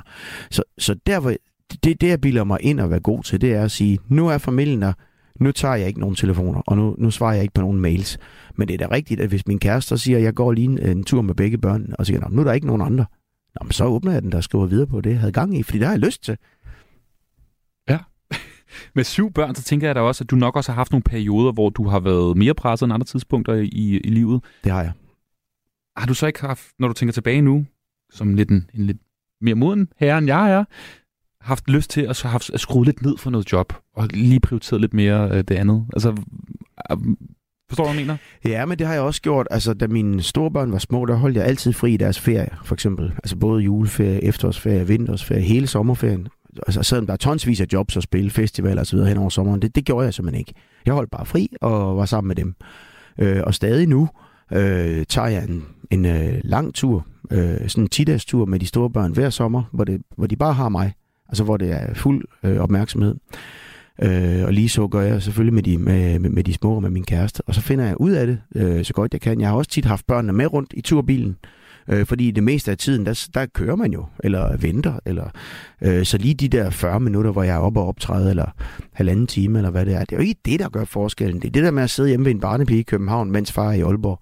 Så er det jo fedt at have dem med, og det har jeg haft rigtig meget. Du lytter til fredagsmissionen på Radio 4. Det har været en øh, kæmpe fornøjelse at besøge af dig, Sigurd Barrett. Øhm, jeg ved jo, at du har også et travlt efterår. Fordi Ja. du laver jo sådan nogle øh, biografkoncerter. Ja, Øh, også her efter, udover at du sidder og skriver på bøger og den slags, og fejrer jubilæum, så er der jo også øh, biografkoncerter. Ja, og det, det er et helt nyt koncept, faktisk, jeg i al beskedenhed selv har fundet på. Øh, fordi jeg talte med nogen fra Nordisk Film, som sagde, at vi mangler simpelthen, øh, eller, eller vi har ikke nok øh, gode ting til børnene. Og så fik jeg den idé at lave live-koncerter inde i Nordisk Films største biografer. Øh, hvor vi simpelthen spiller live, mens vi så har lavet musikvideoer, som bliver bedst op på den store skærm. Og jeg kan love dig for, at det er fedt. Øh, og det kan altså lade sig gøre på den måde, at vi har præindspillet bassen og trom, Vi har haft bassisten og trommeslaget i studiet. De har spillet deres ting på forhånd. Og dermed, så kan vi altså låse filmen til, øh, til sangen, sådan så når man siger, når jeg sidder i bussen sammen med fru Knudsen, lige når jeg siger fru Knudsen, bum, så kommer hun frem på lærredet, fordi at billedet er låst, øh, er låst til, øh, til, øh, til lyden. Og dermed så, så kan vi altså øh, øh vise både nogle af de gamle klip fra Sigurds Bjørneteam, så folk sidder bliver nostalgiske, men også nogle af de helt nye film. Jeg har jo lavet 10 nye afsnit af Sigurds Bjørneteam, som ligger lige nu til øh, fri afbenyttelse på YouTube, som alle kan se. Man skal bare skrive Sigurds Bjørneteam 25 år, så popper der simpelthen 10 nye afsnit øh, frem. Og, øh, og de har allerede set mere end 100.000 gange øh, efter en måned, så det, det er jeg jo vildt glad for. Og så kommer vi simpelthen rundt i hele landet til biograferne med den her biografkoncert i øh, Nordisk Films store sale, og det bliver sindssygt sjovt. Det Så lyder er- sådan lidt uh, Rocky Horror Picture Show-agtigt, altså hvor at vi sidder i biografen og, og, og hopper op af sæderne og synger med den slags. Ja, man, jeg er sikker på, at man kommer til at hoppe op og, og, og, og synge med. Og vi lavede det faktisk sidste år med naturvidenskab, hvor vi oplevede, at både forældre synes, det er fedt, og børnene synes, det er fedt, og bedsteforældrene synes, det er fedt. Så folk kommer simpelthen i tre øh, generationer. Vi starter i København i øh, Imperial her i efterårsferien, og så spiller vi videre i Odense og Aalborg og, og, og, og kommer rundt. Og, og, og, og det der med, at man både får en biografoplevelse, og vi står og spiller live, det er altså ikke, øh, det er der ikke rigtig andre, der gør. Det er simpelthen noget helt nyt her i efteråret. Det har været en fornøjelse, Sigurd Barrett, at have besøg af dig. Kæmpe stort tillykke med de 25 år. Og må, må jeg få øh, bamsen her? Ja, det var, så skal du bare synge sangen. Må jeg så høre? Nej, flip, at- flap, jeg- flip, flap. Jeg har en rigtig god øh, version det her.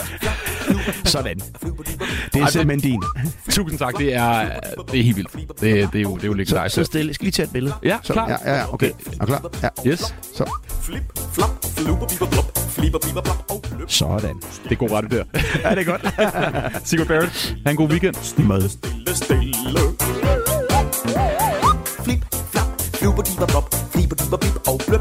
Flip, flap, fluber, diber, blop, og flipper, diber, blop, og bløb.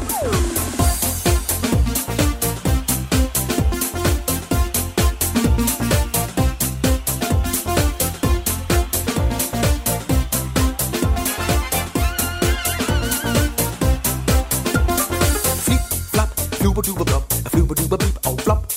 Flip, flap, fluber, diber, blop, og flipper, blop, og bløb. Flip, flip, flap, fluber, duber, blop, flipper, diber, blip, og flop. Du lytter til fredagsmissionen på Radio 4. Du lytter til Radio 4. Måske fordi du altid holder den mulighed åben, at det også kan være dig, der tager fejl. Radio 4. Ikke så forudsigeligt. Du lytter til fredagsmissionen på Radio 4. Og meget mere fredagsmission lige om et øjeblik. Vi skal uh, snakke med en mand, som også har uh, skrevet en hulens masse bøger, og faktisk også leger med de der sociale medier, lidt ligesom Sigurd Barrett her i studiet gør. Det er nemlig lakserytteren Rasmus Kolbe, som vi har med lige om et øjeblik, som altså fortæller om sine nye bøger, som han også har øh, lanceret her i øh, ugens løb. Og så skal vi faktisk også forbi noget øh, lidt spændende, nemlig et nyt magasin, som handler om sex. Ja, så har jeg sagt det. Det er lige om lidt her i øh, fredagsmission. Aller, nu- allerførst, så skal vi forbi nyhederne her på kanalen. Klokken er nemlig 16. Du lytter til Radio 4. Velkommen til fredagsmissionen. Din vært er Anders Hagen. Og glædelig fredag derude. Jeg håber, du øh, er på vej hjem fra arbejde, skole, eller hvad du nu laver sådan en normal fredag eftermiddag, og øh, kan komme hjem og måske hygge dig, åbne en øl, eller en dansk vand, eller hvad du nu engang er til. Du er i hvert fald velkommen her til øh, fredagsmissionen. Den åbne fredagsbar her på Radio 4. Og lidt senere i dagens program, jeg lovede lige en lille smule her før nyhederne, der skal vi simpelthen forbi øh, lancering af et nyt magasin, der øh, måske er en moderne udgave af de grå sider eller rapport. Det er simpelthen et frækt blad. Ja, det er godt, det er radio. Øhm, og det skal vi øh, nemlig til her lidt senere i dag, hvor vi skal høre lidt fra nogle mennesker, der er til stede til den lancering her. Blandt andet en politiker, der er medlem af Folketinget, som faktisk også er med i magasinet med ikke så meget tøj på. Hvem det er, det finder vi ud af lidt senere. Jeg har sat den allerbedste dame på jobbet. Det er nemlig selvfølgelig Karoline Toft, der jo er reporter her på programmet. Det er lidt senere. Allerførst, så skal vi forbi en mand, der altså er bogaktuel, og jeg forestiller mig, at du helt sikkert har set ham, øh, set ham på de sociale medier. Det kan være måske dit barn, måske endnu mere præcist, har set ham på de øh, sociale medier. Han startede øh, primært på øh, Snapchat med at lave indhold til øh, børn og unge. Øh, han er sindssygt god til at tegne nemlig, og er siden hoppet mere og mere over på Instagram og øh, YouTube og også TikTok, og nu altså også forfatter, det har han været i flere år, men han udvider ligesom sin, øh, sin store forretning. Det er lakserytteren Rasmus Kolbe, vi skal forbi lige om et øjeblik, og med det kæmpe stort velkommen ind for her til fredagsmissionen. Du lytter til fredagsmissionen på Radio 4. Hey YouTube! Jeg har lavet et nyt brætspil, og det skal vi spille i dag. Det bliver virkelig... Wow, det ser fedt ud. Må jeg være med? Sådan her plejer det at lyde, når øh, lakserytteren a.k.a. Rasmus Kolbe laver indhold til, øh, til børn og unge på, øh, på YouTube. Men øh, nu så er lakserytterne også, også i gang med at lave bøger, eller bedre kendt bare som Rasmus Kolbe. Og hej Rasmus Kolbe, glædelig fredag. Tak, tak. Hej, Anders. Hej, hej. Hvordan, øh, Dejligt. hvordan står det til hos dig, altså som forfatter en fredag eftermiddag, ung og vild og øh, ung med de unge? Jeg forestiller mig, du må sidde på øh, en bar og drikke champagne, eller hvad?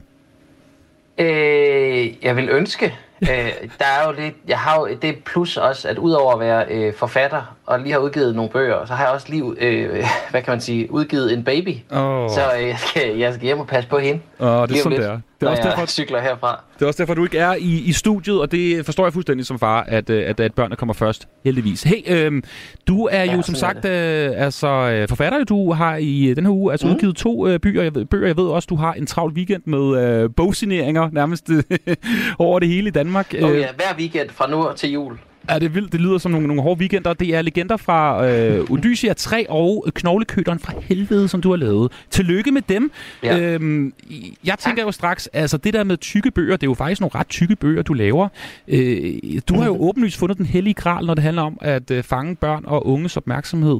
Er det ikke ret old med sådan en bog der, eller hvad? Jo, øh, altså helt tilbage, da jeg startede med at lave bøger, der spurgte jeg også mine følgere, så er jeg sådan, hey, jeg vil gerne lave en bog. Og så var de sådan, "Øh, Øh, hvorfor det? Kan du ikke bare lave en app? Kan du ikke lave et spil?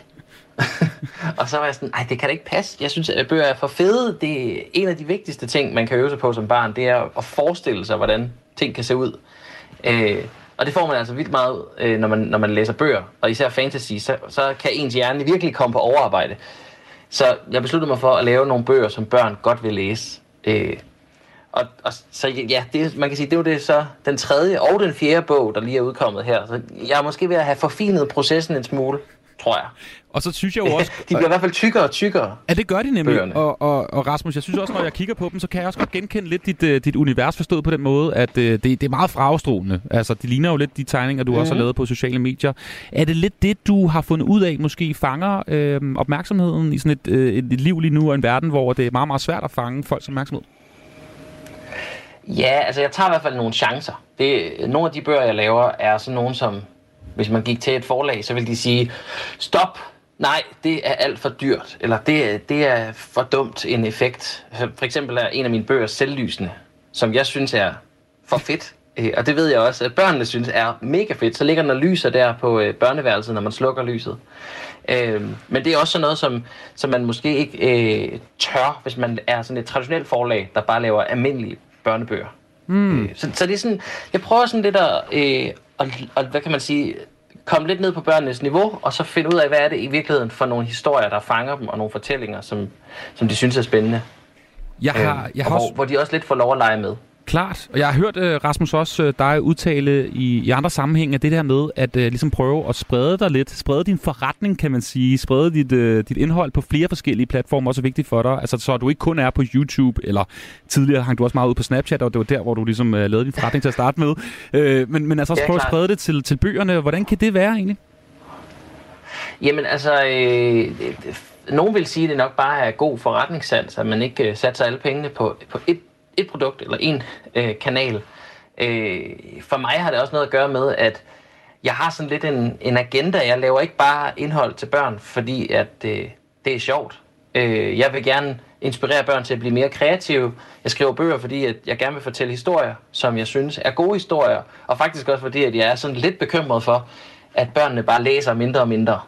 Øh, så, så det er sådan mit bidrag til at lave noget, som børn, sådan lave en bog, som børnene faktisk har lyst til at samle op og sige, ja okay, den læser vi lige, fordi den har jeg set på YouTube.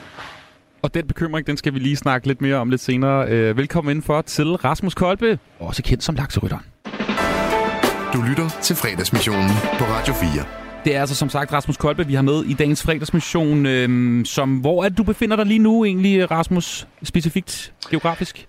Jamen, øh, jeg er øh, et sted på Frederiksberg i en kælder, hvor jeg har kontor med, min, med et af mine nye firmaer. Uh, er det jeg laver også andet er- end at skrive er det- bøger. er det te-firmaet? Nej, det er ikke te-firmaet. Ah. Nej, det er ikke te-firmaet. Det er simpelthen øh, et helt nyt firma, jeg har lavet, som øh, vi er ved at bygge et socialt medie til børn. Uh. Ej, er fordi det... ikke nok med, at jeg selv laver indhold, så nu laver vi, sgu, øh, nu laver vi også den platform, som børnene har brug for. Ah, okay, så folk skal væk, altså børnene skal væk fra YouTube og TikTok, og så over på det her nye medie. Det er det, vi, jeg hører dig sige. Ja, eller også så skal de i hvert fald have et alternativ, hvor, øh, hvor det ikke handler om, at, øh, at øh, nogle store amerikanske firmaer skal øh, tjene masser af penge på børns data. Mm, okay. Mm. Ja, det, det, det lyder perfekt. Og det lyder som om, du er en uh, entreprenant uh, herre, Rasmus. Uh, jeg ved jo, at uh, for et par år siden, der solgte du og din partner uh, reklamebureauet We Are Cube for et uh, stort millionbeløb. Mm. 55 millioner kroner, og jeg ved, siden har du investeret i en, uh, en hus masse forskellige ting, blandt andet måske nogle af de her nye firmaer, du snakker om. Og så kommer jeg jo til at tænke ja. på, Rasmus, at der har jo været nærmest flugt fra løvens hule. Altså alle de her uh, mennesker, der sidder i panelet, de er, på, de, de er ude. Har, har, har du fået Ja. et opkald nu? Altså, du må da være den oplagte mand til det der. Jeg forstår faktisk ikke, hvorfor der ikke er nogen, der har ringet. Det vil jeg vildt gerne. Det er helt, altså, øh, faktisk vil jeg sige, jeg tror, to, to eller tre af mine investeringer, som jeg har lavet så privat, er, er øh, faktisk, hvad kan man sige, outcasts, der har været med i Løvens Hule, ikke fik en investering. Og så sad jeg derhjemme og var sådan, what the f... Altså helt ærligt, hvorfor får de ikke nogen penge? Jeg kan da se geniale ting. Øhm, øh, så det kan da godt være på sigt, at øh, man skal ind og sidde der. Jeg synes faktisk i virkeligheden, at, øh, at det er meget fordelagtigt at være øh, i løvens hule, fordi man får virkelig nogle gode rabatter. Det er altså ikke sådan, det fungerer ude i den virkelige startup-verden, at man bare kan sige, halv pris, tak, ellers vil jeg ikke være med. Og så får man det bare. Øh, prøv lige, prøv lige at forklare Nogle det. gange synes jeg faktisk, det er lidt synd. Hvad for noget? Prøv lige at forklare det. Uddyb det lige. Nå, men altså, øh, det, selvfølgelig er det nogle, øh, nogle store kendte iværksættere, og, som, og så er der jo noget sådan skærmtid, og øh, det er jo sådan, at man får ikke lov at være med på tv, hvis man ikke får en investering. Så jeg tror, at mange, øh, mange af de projekter som, og iværksættere, som kommer ind med en virkelig fed idé, de, de bliver også nødt til at få lidt mindre for pengene.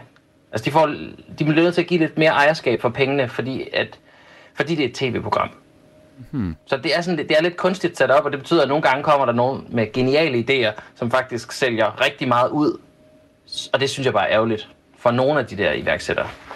Ja, og det er jo, det er jo gået meget godt for dig, Rasmus. Det virker jo til, at du har, du har sat for det. Kan du, kan du ikke lige prøve at fortælle, fordi det her det er jo måske gået ud til især til lidt et ældre publikum, der lytter med lige nu. Hvad var det nu, dine forældre sagde, da du fortalte dem, at du gerne ville tjene penge på Snapchat, da du startede med det? I faktisk ikke, det er jo, det er jo en lidt sen alder, forstået på den måde. Du var jo ikke 14 år gammel. Nej, jeg havde faktisk en uddannelse først, og så var jeg sådan, den dropper vi. Lad, lad mig prøve at lave øh, børnefjernsyn på internettet. Øh, jamen, jeg har sådan nogle øh, med jyske forældre med, med fødderne solidt plantet på jorden, så de var sådan, du ringer bare, hvis du skal flytte hjem igen. men, men, men værsgo, giv det et skud. Øh, ja, så der, der var ikke så meget modstand. Øh, og så vil jeg sige, at, at faktisk er det blevet sådan lidt en gave efterhånden, fordi nu, nu kan jeg sådan, hele min familie, jo ligesom, de følger jo med, og de ved jo, hvad jeg laver, og de er faktisk meget, at de ved meget mere om mit arbejde, end jeg gør om deres. ja, det er, jo, det er jo perfekt jo på mange måder. Okay, men så, så, så det der skete, det var altså din forældre bakkede der, der er fuldstændig op i, at du gerne vil gå den vej, der hedder at uh, starte med at, uh, at lave indhold på Snapchat i tidernes morgen, som så siden ligesom... Ja, at bakke op og bakke op, det var måske mere sådan, de stod ikke i vejen, men det var måske heller ikke sådan, de sagde, at det var den bedste idé. Okay, ja. Øh, og i lang tid havde jeg også sådan et, øh, et job ved siden af, som jeg ligesom kunne tjene penge på, og så var det andet lidt en, ja, et tidsfordriv eller en fornøjelse til at starte med. Og så, så, så øh, klipper vi altså øh, her frem til 2023, hvor du altså har udgivet en hulens masse bøger og har solgt øh, dit, øh, dit firma og øh, er i gang med at lave en masse forskellige startups. Altså Rasmus, er vi ude i, at typer som dig, altså øh, kan man sige folk, der er, har lavet indhold på nettet og måske er blevet et brand, er kan man sige, lidt fremtidens øh, businessmans, altså dem, der begynder at, at, at, at udbrede et brand og kan tjene penge på det? Er det det, vi ser igennem dig for eksempel? Mm. Altså, vi ser i hvert fald øh, mange andre influencer bygge rigtig store virksomheder, øh, både i Danmark og uden for Danmark. Øh, jeg tror ikke nødvendigvis, at man er dygtig til at lave indhold, og så dygtig til at drive forretning. Men øh, jeg er sådan en stor fortaler for, at man finder mennesker, der kan noget, man ikke selv er god til, og laver øh, de rigtige teams. Altså, øh, og, og så tror jeg, man kan opnå rigtig meget. Øh, så det er sådan, kan man sige, råden til min succes, er, at, at jeg finder de rigtige folk, der ligesom øh, kan samarbejde med mig, og så kan vi lave mange flere fede ting. Øh, og det tror jeg, vi kommer til at se meget mere af, at folk, der, der kommer fra sociale medier og har en følgerskare, de kan så også nu finde ud af at lave det til en rigtig god forretning. Og faktisk bygge nogle, nogle rigtige brands. Også hvis vi kigger i udlandet eksempelvis, altså Prime, som jeg forestiller mig alle i Danmark jo har på en eller anden måde duftet til, eller stået nede i Netto, eller i kø, eller et eller andet, det stammer jo faktisk også fra en uh, influencer jo. Ja, præcis. Og øh, Feastables, som er chokoladebar lavet af YouTuberen Mr. Beast, og Skims, som er, øh, hvad hedder hun, øh, Kylie, øh, en af de der Kardashians tøjmærke, og, øh, og så videre, og så videre. Øh, Kylie Cosmetics, Kylie Jenner's. Så der er virkelig mange brands efterhånden, der kommer fra store stjerner. Du lytter til fredagsmissionen på Radio 4. Og det er altså Rasmus Kolbe, der er med, og øhm, Rasmus, du er jo lige blevet far jo. Kæmpe stort tillykke. Jo, din, tak. Din datter, Alma, øh, er et par måneder mm. gammel. Hvornår skal hun øh, se YouTube på første gang? Oh, det er faktisk et godt spørgsmål. Øh, nu er vi jo, vi er jo sådan en tid, hvor øh, flere og flere organisationer endelig tør anbefale skærmtid til børn. Øh, jeg tror ikke, hun får lov at se YouTube, før hun... Jeg ved faktisk ikke, om hun skal se YouTube, hvis jeg skal være helt ærlig. Øh, fordi jeg tror, at når hun bliver gammel nok til at øh, komme på YouTube, hvor hun måske er en, øh, jeg ved ikke, 6-7 år gammel, så tror jeg, der findes bedre alternativer end YouTube. Eller også skal YouTube virkelig op sig i forhold til, hvad det er for noget content, der ligger på platformen, og hvad det er for en algoritme, der øh, dikterer, hvad børnene skal se, og hvor lang tid de skal bruge tid på platformen osv. Øh, jeg synes, der er mange gode alternativer. Jeg synes, øh, jeg synes øh, hvad hedder det, Mini og Ramachan er nogle fantastiske steder for børn at være, øh, når de er lidt mindre. Øh, og så er det jo der, hvor når de bliver lidt større, at så begynder det faktisk at blive problematisk, fordi hvad, hvad gør man så? Hvad gør man med sådan en, en 8-årig, der gerne vil være på YouTube, men man synes ikke, at de er gamle nok til at være på YouTube? Men, øh, men Rasmus, det er så derfor, jeg har lavet et nyt firma. Rasmus, jeg, jeg, jeg har jo børn også, øh, og, og, ja. og den middelste, han er syv, ikke? Og der er altså YouTube og TikTok, du kan ikke skærme den for det. Det er umuligt. Du, du, du kan ikke... Øh, det, det der mini der og Ramachan, det er slut. Øh, ja, ja øh, altså man kan sige, øh, det, er jo, det er jo fint nok, så kan man jo, altså man kan jo sagtens være på de der platforme som børn, så kræver det bare meget mere af os som forældre, at vi ligesom skal sørge for, at vi øh, lærer dem, hvordan færdes man så på sådan en skærm, og hvad betyder det at være på en platform, hvor alle deler indhold om alt muligt, og hvis man søger halshugning, så dukker der noget op, man ikke har lyst til at se, og sådan nogle ting. Øh, altså, på, på den måde, øh, i den, på den måde synes jeg faktisk som forældre, at det i virkeligheden, det, det bliver unødigt bøvlet for mig, at mine børn skal være på de der store globale voksenplatforme, som de jo i virkeligheden er. Øh, Men, og, og jeg tror, at øh, det er mere bøvlet nu. Om seks år eller sådan noget, eller fem, så tror jeg, at der er rigtig mange bedre bud, end, end det, der findes lige nu. Det lyder, det lyder opmuntrende, øh, men du kan godt høre, det lyder ikke, og det er overhovedet ikke, fordi jeg, jeg er ved at tage dig til indtægt for hele YouTubes algoritmepolitik og den slags, men din forretning er jo YouTube og at lave indhold. Altså, du har jo 100.000 vis af, af mennesker i Danmark, primært børn, øh, i hvert fald folk under 18, og måske endda altså meget yngre, ikke? der ser med på dine videoer, jo. ikke? Er det ikke også lidt? Jo, jo, men jeg, altså jeg er jo øh, jeg er ikke sådan, så, sådan modstander af, af YouTube og sociale medier. Jeg er mere, øh, jeg er lidt bekymret for, at, at vi har børn, der bruger et produkt, der er designet til voksne. Og at vi ofte har forældre, der, der lidt går til skærmtid som sådan et, et, et stort problem, der, der er svært at løse, og så bliver man næsten nødt til at måske at give lidt op, fordi ja, men jeg kan ikke holde min syvårige fra TikTok, så han ser det bare. Og øh, ja, så sidder jeg bare herover og øh, laver frikadeller og, og håber på, at det går godt. Og det synes jeg i virkeligheden er synd for børnene. Så, øh, så jeg har sådan en følelse af, at vi lige nu er øh, sociale mediemæssigt et sted, hvor at øh, alle børnene sidder om bag bilen, og de har ikke sikkerhedsseler endnu, fordi dem har vi ikke opfundet. og, det, og, det, og det synes jeg lyder lidt farligt. yeah. øh, og derfor så laver jeg så det indhold, jeg laver, hvor jeg prøver at inspirere børnene til at blive kreative og til at øh, få lyst til at tegne. Og jeg tror, det virker. Og jeg tror, det er rigtig godt, at der findes mit indhold, mm. blandet med alt muligt andet indhold, ude på det der store, farlige YouTube. Øh, fordi så hvis de, de, kunne, de kunne se et eller andet andet, som jeg måske synes er dumt eller ikke er godt for børn, øh, men måske finder de min video og ser den i stedet for. Jeg har hørt dig, Rasmus, øh, også udtale, at skærmtid, altså begrebet skærmtid, er en smule tokrummende. Du synes, det er sådan helt øh, forkert egentlig at tænke på den måde. Øh, hvorfor er det, yeah. det er cringe egentlig? Det lugter lidt af, af spanskrør i mine ører. Altså, det, det, det, det lyder sådan så ensidigt og, og gammeldags. Det, mit problem med skærmtid er fordi, at vi lige pludselig øh, gør oplevelsen af at sidde på en skærm til, hvor længe er du på skærmen. Og øh, så kan vi definere det ud fra, at en time er for meget eller for lidt. Men vi glemmer ligesom at stille spørgsmålet, hvad, hvad laver børnene med skærmen? Hvad ser de? Og øh, hvorfor er de på skærmen? Er det i virkeligheden fordi, at de har haft den vildeste idrætsdag over på skolen og har brug for at lige slappe lidt af? Eller sidder de på skærmen, fordi de øh, ikke har nogen venner? Og det var et problem, vi skulle håndtere. Så, så når vi snakker, når vi snakker sådan skærm øh, pædagogik eller skærmliv, så skal vi i virkeligheden vi skal kigge på sådan hele barnet, og så forstå, hvordan skærmen passer ind i deres hverdag, frem for bare at sige, du må kun være på skærmen 10 minutter om dagen. Sådan er det. Fordi det siger Mette eller et eller andet. Jeg ved ikke, om der siger det. det. Det siger du måske. Jeg ved det ikke, fordi jeg forestiller mig også, der må være mange, der også har spurgt dig, Rasmus Kolbe, omkring det her. Fordi du er jo du er specialist på det område, i og med, at du har øh, har simpelthen så mange unge menneskers opmærksomhed, ikke? og har tusindvis af seere på internettet, og har styr på, hvad der fanger og finger øh, på nettet. Hvor ja. mange spørger dig sådan generelt? Altså har der nogle politikere, der har fat i dig og spurgt dig ind til råds omkring det her? Øh, nej, faktisk ikke. What? Øh, men, men, men jeg ved, at øh, jeg har skrevet en bog, en anden bog, der hedder Turen går til YouTube, som er en guidebog til forældre, netop om, hvordan, altså, hvordan fungerer YouTube, og hvordan påvirker det børnene.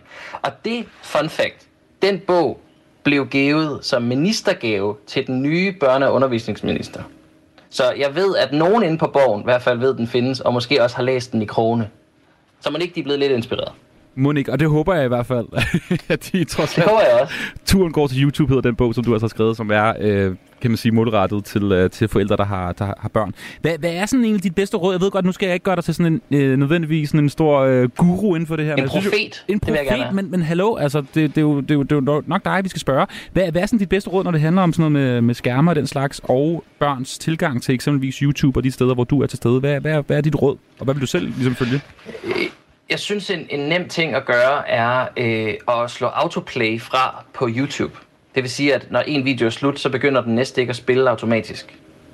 Det er sådan en, et lille måde at give børnene øh, valget tilbage, om de i virkeligheden har lyst til at se en video mere, eller hvad for en video de har lyst til at se, frem for bare at se den, som YouTube har valgt til dem. Øh, det er et godt trick. Så synes jeg, øh, et andet trick er at overveje, om man ikke skulle øh, betale lidt for den, de platforme, børnene bruger, så de slipper for at betale med data eller se reklamer.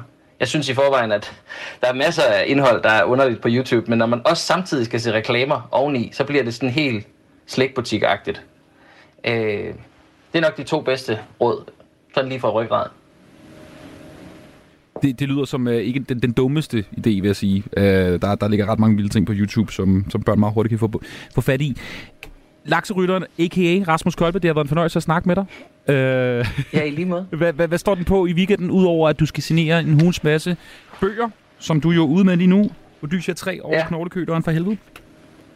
Jamen, øh, jeg har lige delt den fedeste Halloween-labyrint-video, som jeg skal hjem. Jeg glæder mig, jeg skal hjem og skrive et svar på kommentar, fordi jeg ved, det er sådan en video, som øh, mine fans, de venter på. Hvert år, der kommer der en ny Halloween-crazy-video. Så jeg skal hjem og se, hvad de synes om den. Det glæder jeg mig meget til. Alle de børn, der bare er fuldstændig uh, drugged op på YouTube og uh, bare sidder og, uh, svarer. Det, det er fansene. Ja, ja, men det, sådan er det jo. Jeg har simpelthen jeg har fans, der sidder med iPad'en klar kl. 14 hver fredag, fordi der, der kommer en ny video ud. Sindssygt. Okay, så fredag, det er, det er fredag, nærmest Flow TV. fredag kl. 14 er jo kæmpestort for dig, så det må være ugens højdepunkt i virkeligheden. Jamen, det er det virkelig. Det er det virkelig. Mm. Rasmus Kolbe, en fornøjelse at snakke med dig. Du må have en dejlig weekend, og tillykke med de to nye bøger. Tusind tak. Tak for at have mig med. Rigtig god weekend. Du lytter til fredagsmissionen på Radio 4.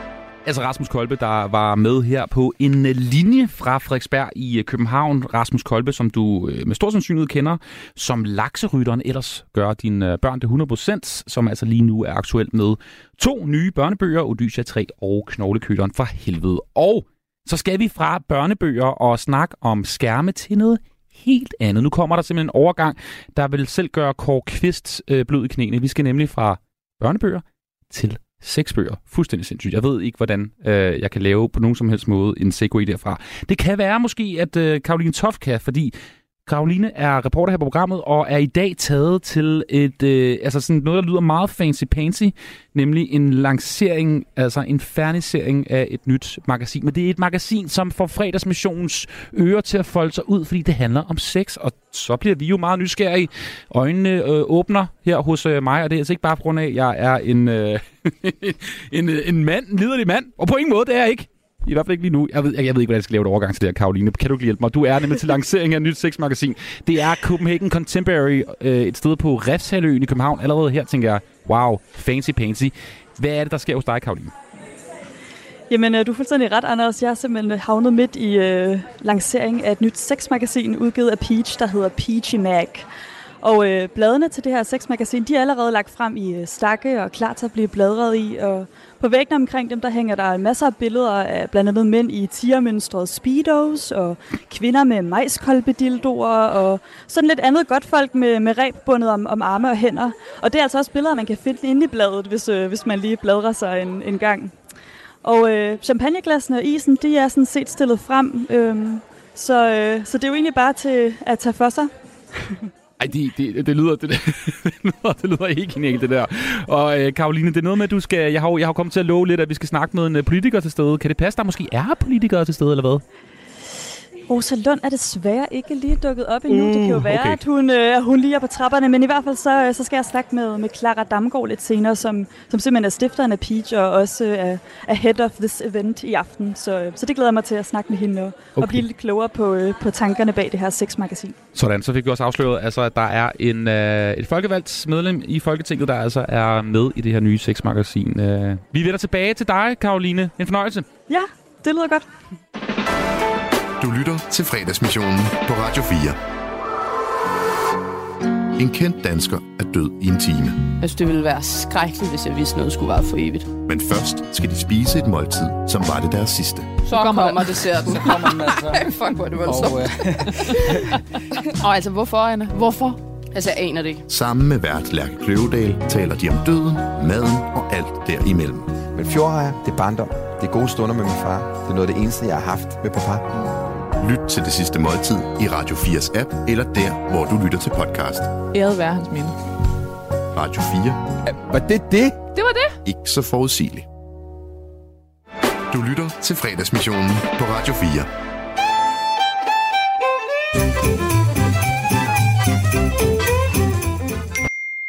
Linnea har startet en live video. Hej guys, velkommen til min live video her på Instagram. Jeg er Linnea, og jeg er stadig right. Øh, jeg synes, at det er på tide, at vi begynder at tale ærligt om den her tendens med, at folk ikke gider at arbejde 37 timer om ugen længere. lad mig stille det op sådan her. Hvorfor skulle man? Undskyld mig. Jeg ved godt, at det folk har gang i med at gå på deltid, det er jo ikke fordi, at folk ikke er interesseret i at spille deres liv på opslidende, dårligt betalt arbejde. Nej, det er fordi, at folk ikke gider at gøre, som der bliver sagt. Der er en stor forskel. Det her det er trauma-bonded, og det går tilbage til teenageoprøret. Sådan, når ens forældre har sagt, at man skulle tømme opvasken, så sagde man, æbebu, nej, jeg ved ej. Folk vil ikke have en eller anden mættemor til at stå og bestemme over dem. Folk vil gøre oprør som rigtige proletarer, vi er i Danmark. Vi er arbejderne. Vi vil kæmpe. Og hvis vi ikke får lov til at kæmpe, så bliver det hele meningsløst for os. Sådan er det bare. Vi vil kæmpe, så vi kan føle os empowered. Jeg har altid selv været lidt af en rebel. For eksempel, når jeg har haft de her 9 til, til 17 jobs, så har jeg altid sørget for at gå derfra kl. 16.58. Jeg ved godt, hvad I tænker. That girl, she answers to no God. Sådan er jeg bare. På den måde så er ingen i tvivl om, at jeg ikke er underlagt nogen form for principper eller doktriner eller normer. Ingen skal bestemme, hvad jeg bruger mit liv på. Det er mig og kun mig, der ved, hvad der er godt for mig. Og det er ikke at arbejde 9-17 som en eller anden arbejdsmyre. Det kan jeg godt fortælle jer. Ved at gå fra arbejdet kl. 16.58, så føler jeg mig som en herre over min egen skæbne. Jeg vil ikke blive til klokken 5 og brænde ud for at gøre Mette glad. Nå, husk at like og dele. Hej hej! Du lytter til fredagsmissionen på Radio 4. Og fra praktikant Linnea, så øh, skal vi en uh, tur tilbage til den her altså uh, lancering af et øh, nyt magasin med hud og alle de gode ting, der er i livet. Vi skal nemlig tilbage til reporter Karoline Toft, som øh, er taget til øh, altså en finansiering på et nyt sexmagasin øh, af sexlegetøjsbutikken Peach. Og det er altså også måske indehaveren af magasinet, som Karoline Toft altså har øh, fanget lige nu. Det er det nemlig, Anders. Overfor mig lige nu sidder Clara Damgaard i det smukkeste pink outfit fra top til to. Øhm, og Clara, tak fordi du har lyst til at snakke med mig. Først og fremmest, så, øh, så tænker jeg omkring de her sexmagasiner. Altså, de har jo traditionelt lidt et ry for at være nogle lidt lurvede koncepter. Altså, vi kender de grå sider og sige ni, ni og så videre. Øhm, hvorfor har det været vigtigt for dig at udgive lige præcis det her slags magasin? Jamen, det har jo blandt andet for lidt at, at røre rundt i den, øh, den forventning, man har til sexmagasiner, og skabe et blad, der handler om sex, men så også alt, hvad sex er. Så vi har også, vi har også artikler om sex og sygdom, og artikler om at finde sin seksualitet. Øh, der er også en virkelig fin fotoserie med øh, Jørgen og Palle, som er fra der, hver deres generation af homoseksuelle mænd, der danser på Café Tim. Øhm, så vi prøver ligesom at indfange, sådan, hvad kan sex også være? Hvordan har I fået fat i de mennesker, som deltager i bladet? Altså for eksempel de to herrer, du lige har beskrevet her.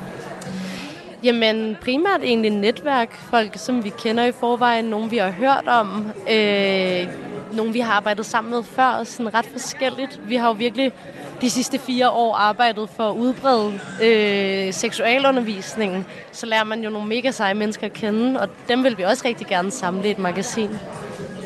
Det er noget med, at der også er en lille hyldest til øh, Pamela Anderson i bladet. Kan du sætte lidt ord på, hvad, hvad den går ud på? Ja, altså det var jo for nylig, at der kom den her dokumentarserie ud om Pamela Andersen, som der altid er blevet sådan meget misforstået, enormt seksualiseret. Så ligesom også reclaim det her med, jamen de her ikoniske kvinder, som bliver udskammet for deres krop og hvordan de ser ud. Men reclaim det at være sådan, de har også bare gjort noget mega stort for, hvordan man kan være kvinde på, for eksempel. Der kom nogle billeder frem af hende forleden dag på den røde løber, hvor hun ikke havde nogen makeup på, hvilket skabte lidt øh, furore. Hvad tænker du om de billeder, da du så dem? det er jo ret sjovt, fordi at vi har jo helt klart ledet efter sådan en 90'er ikonisk look.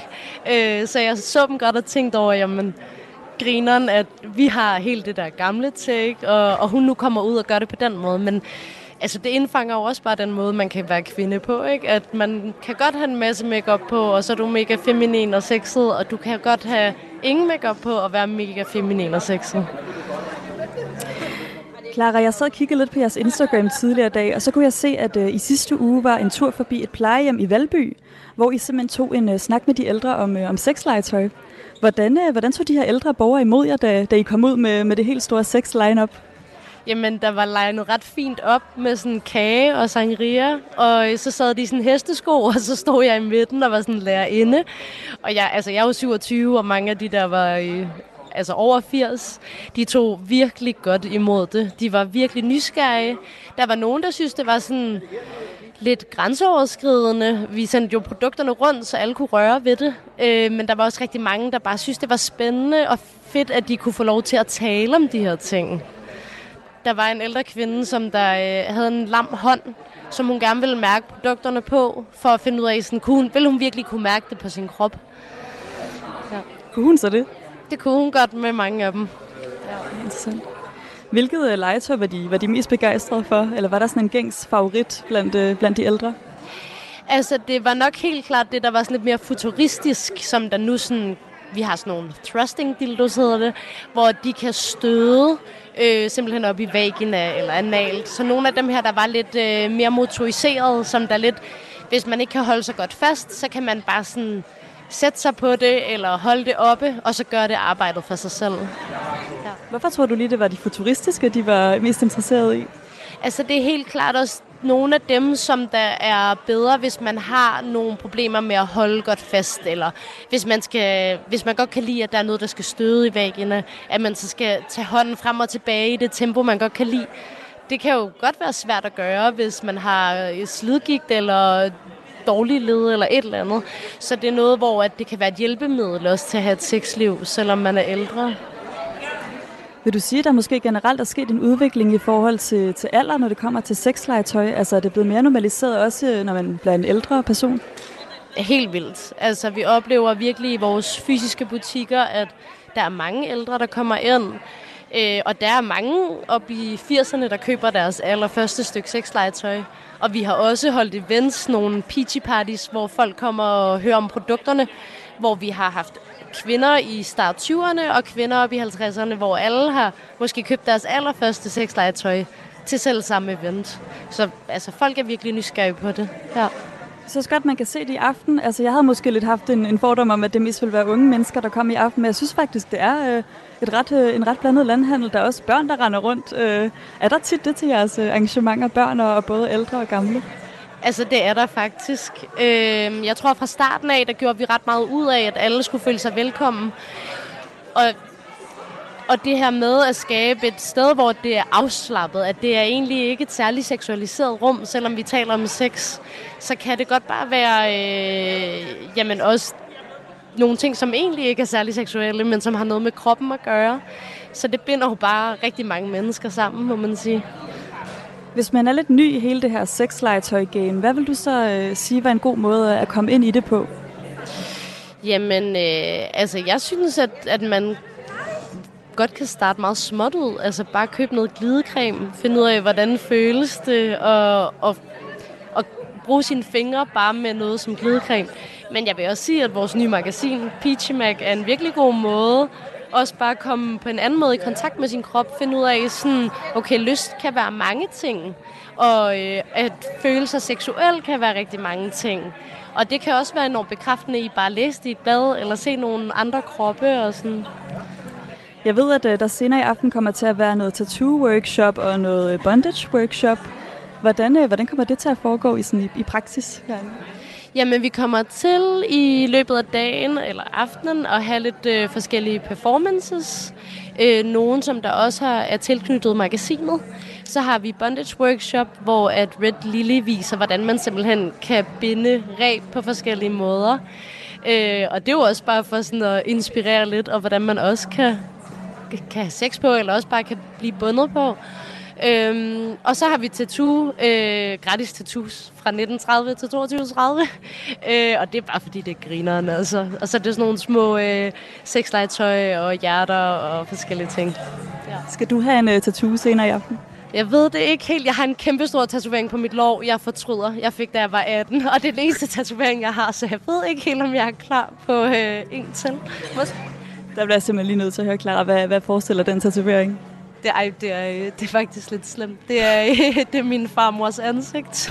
Ja, men det er altså, det er ikke sådan en, den er sådan lidt artsy. Den er ikke sådan øh, med skygger og sådan noget. Ja, men den er, øh, den er ikke helt, øh, jeg vil ikke have den øh, lavet i dag, vil jeg sige. Det lyder fuldstændig fantastisk. øhm, vil du være tusind tak, fordi du havde lyst til at snakke med mig, og jeg håber bare, at I får en, en mega god og, og festlig aften. Øhm, og det var altså her fra, øh, fra øh, Copenhagen Contemporary, hvor der var lancering af det nye Peachy Magazine. Og tak til altså, reporter Karoline Toft, der har altså snakket med Clara Damgaard, som er ejer af sexlegebutikken Peach. Og øh, vi- der kom vi altså forbi alt fra, øh, fra et nyt sexmagasin til øh, plejehjem, til ræb og ting, som øh, du kan sidde på. Du lytter til fredagsmissionen på Radio 4. Og ved du hvad, jeg synes faktisk, vi lige trænger til et lille musikalsk øh, intermezzo oven på, øh, oven på den snak. Jeg ved ikke, hvorfor jeg rødmer at alt det her. Altså, det, det er jeg ked af. Øh, jeg havde virkelig troet, at jeg lige ville være lidt sej omkring det her, men det, det kan jeg jo bare ikke finde ud af endnu. Vi skal høre noget musik, og vi skal snakke med, øh, eller høre på en mand, som... Øh, som måske også godt kunne finde på at figurere i sådan et øh, sexmagasin. Han har i hvert fald været, han har lavet nogle billeder, hvor han ikke har så meget tøj på. Overhovedet ikke noget tøj på, faktisk. Øhm, det er en fyr, der hedder Tobias Rahim, som du selvfølgelig godt kender, og han har lavet nyt musik her i ugens løb, har lavet et, en ny EP, som det hedder så smart på, på moderne dansk, sådan en lille album med seks øh, sange, og vi tager et nummer derfra, øhm, som hedder Benzinild og øh, Glasgow, altså et nyt nummer her fra Tobias Rahim.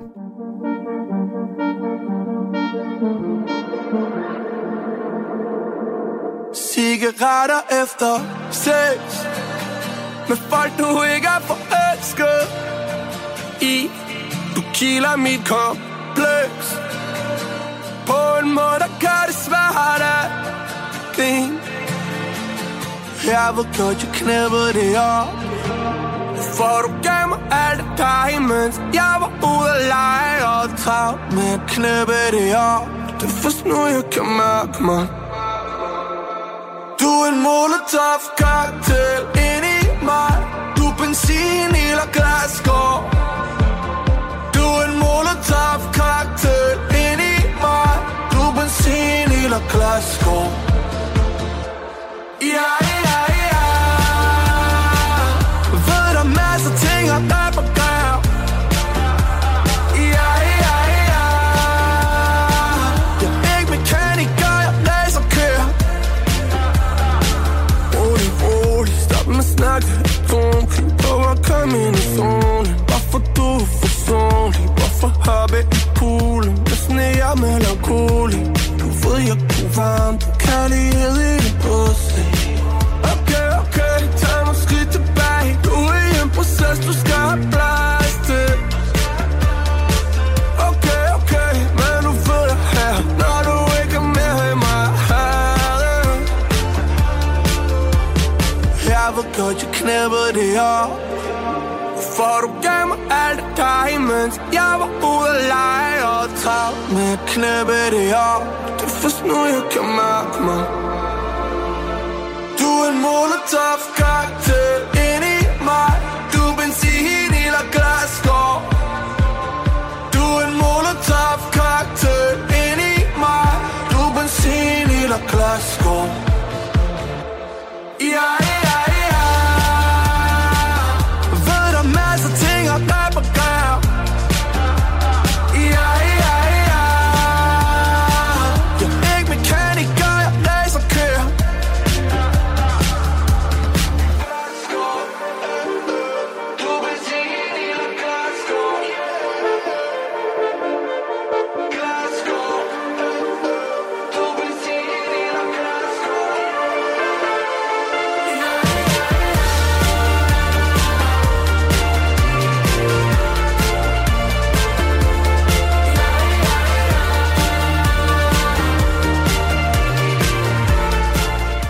Danmarks syngende bicepsmuskel med, altså overskæg, det var selvfølgelig Tobias Rahim, vi hørte her på Benzinild og Glasgow, et nyt nummer fra ham, der udkom her i ugens løb. Og nu skal vi til en anden syngende muskel. Vi skal uh, selvfølgelig forbi øh, det, der efterhånden er blevet vores øh, faste hus-DJ. Det er selvfølgelig Harske Hubi fra Sydfyn. Hej Harske. Goddag, fyre. Hvordan går det? Det går okay. Altså, øh, ja, jeg ved, ja, det går okay. Jeg, jeg synes bare ikke, jeg har ikke helt fredagsstemning endnu, må jeg indrømme. Ja, det skal du da til at det er da bare et spørgsmål om, hvor mange pillerpaller du får. Du må jo lige sætte noget vand over til nogle pillerpaller, og så kommer i gang med holde noget fest, jo. Nå, er det noget med, at du egentlig har en ret vild weekend øh, forude? Er det noget med, at du skal måske øh, møde Sabrina eller sådan noget? Ja, så, øh, ja, i morgen legendarisk. Hvad sagde du? Sagde du Sa? Sagde du Bris? Sagde du Nas? Sagde du Sabrina med Boys, Boys, Boys? L'originale bellissima, som vi siger nej i Italien. Navn betegner Norditalien. Jo, det er rigtigt. Hubi, han skal i forum over på Djævløen, over i Københavnstrup, og Sago Malme varm op for Sabrina, at det bliver totalt ud til det. Er, er, altså, kommer, kommer du i nærheden af hende, eller hvad? Eller har du en eller anden form for... Øhm, altså, har politiet sat nogle vagter af, eller hvordan? Ja, nu tror jeg jo, at listen af Hubi har jo nok dobbelt så stor som Sabrina, så det kan jo godt være, at hun Listan bliver nå via regn, når hun ser Hubi komme brælten af det, er ikke også der? Men hvordan siger det også noget rigtigt at være regn? Og jeg ved, at ham der Rikke, der står for det, han har lagt et godt, godt ord ind for Hubi, for det kunne sætte for Malmø være totalt i orden. Hvis vi kunne få en lille udtidig selfie, og måske også lige en signering på patværket eller noget, altså et hendes på midt, eller noget. Nu hørte vi jo lige uh, Tobias Rahim. Jeg forstår, er han en del af dit uh, repertoire, Harske? Jeg ved, du har jo uh, efterhånden spillet Land og Rige. Du må jo vide, hvad der rykker i benene derude. Altså, uh, Tobias Rahim, hvad tænker du? Jeg tænker, at jeg stoppede med egentlig at interessere mig for musik sådan omkring 1987, så jeg ved egentlig tale lidt, hvem du er, du taler om. Men uh, jeg håber, jeg spiller jo musik fra 80'erne og 70'erne jo. Så der, der koncentrerer jeg mig lige stand om, ikke også da? Så nej, jeg kender ikke noget til noget det der nymåns musik, de spiller på deres USP-stik, og hvad her de? og, og når du altså, er, skal til Oktoberfest øh, i morgen lørdag i København i Forum sammen med Sabrina, hvad har du så med? Øh, jeg forestiller mig, det er et bombardement for ørerne, ikke? Ud til de mange kogeplager, noget af det bedste nede fra Tyskland, nærmere betegnet Nordtyskland. Men en ting går jeg og roer lidt med, jo, for jeg plejer jo altid at spille Sabrina med boys, boys, boys. Men det kan jo lige lidt rigtig tillade mig at gøre i morgen, jo, lige når hun kommer lige bader og, og spiller. Så den, den går jeg sådan lidt, og, og den går lidt og brænder i hænderne på mig, for jeg ved sgu lige stand, om man kan gøre det. Det er jo også det, vi kender jo det andre numre, hun har lavet, hvis vi skal være helt ærlige. Så, så, så det er jo næsten være lille smule for utidig at, at, at fyre den af. Så den tror jeg, jeg holder i baghånden, men så hitter jeg noget andet godt. Måske noget Wham og noget Dire Straits og noget Nena nede fra Tyskland. okay. Det, okay, det lyder, det lyder perfekt. Okay, hvad, hvad, hvad har du med til os i dag? Fordi altså, grunden til, at jeg ringer til dig ud over at, at høre, hvordan det lige står til hos dig, jeg hører, det står okay til. Altså, så, så, tænk, ja, så tænker jeg jo også, at du, du har, har snaben nede i nogle, nogle plader, som vi skal lytte til. Og jeg ved, du har et nummer med i dag. Hvad, hvad, hvad har du med? Så når altså gror fanderne ind med jorden, det er en god tekst, det er godt hittet på. Det er tøstrengene. Du har ved nogle tøstreng med nummeret her. Indianer. Det er et nummer, der handler om indianer, indianer. Røgmaskinen. Harske, tak for nu, og have en uh, brygende weekend. Pas på dig selv, du. Farvel.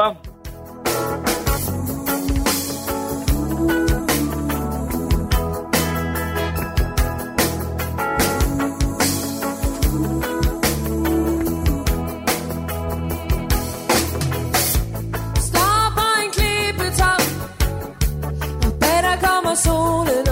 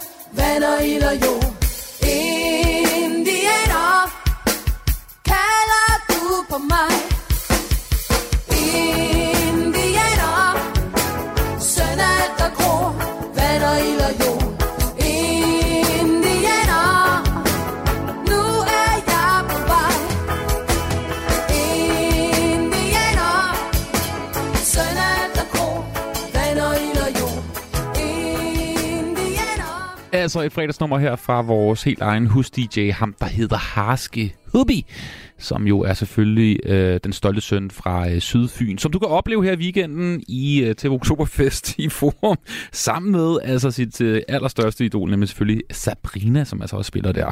Harske Hubby. Altid en fornøjelse at snakke med ham, som altså havde indianere med tøsedrengene med til, øh, til os her i fredagsmissionen. Du lytter til fredagsmissionen på Radio 4. Og fra Harske Hubi skal vi til noget helt andet. Vi skifter simpelthen øh, plade fuldstændig. Vi skal nemlig øh, til Karoline Toft, reporter her på fredagsmissionen, som altså er til øh, fint arrangement med en masse mennesker, der står og nipper til øh, champagne. Forestil dig sådan en fanisering af en art. Der ved ikke, om der er pindemad også. Og så er der så også lige store billeder af folk i latex og ræb og ting og sager. Og der er senere på aftenen også øh, bondage workshop. Det handler altså om øh, sex og alt det frække. For det er simpelthen øh, lanceringen af et nyt sexmagasin. Og så har vi jo selvfølgelig tænkt her på fredagsmissionen. Selvfølgelig skal Karoline Toft ud og mærke, hvad det er for noget. Ikke på egen krop, med en, med en mikrofon. Karoline Toft, hvad, hvad sker der ude hos dig i øh, til altså øh, Peachy Max lancering øh, på Refsaløen i København? Jamen Anders, jeg står faktisk lige nu sammen med Frida Retz, som er kunstneren bag de billeder, jeg beskrev tidligere, og som øh, bryder alle væggene i det her øh, dejlige lokale. Og øh, Frida, kan du kan sætte et ord på, hvilke tanker du har gjort dig bag den her øh, kunstudstilling? Jo, øhm, så jeg har lavet en billedserie, som hedder Under the Cherries, og det er en forlængelse af en kunstpornofilm.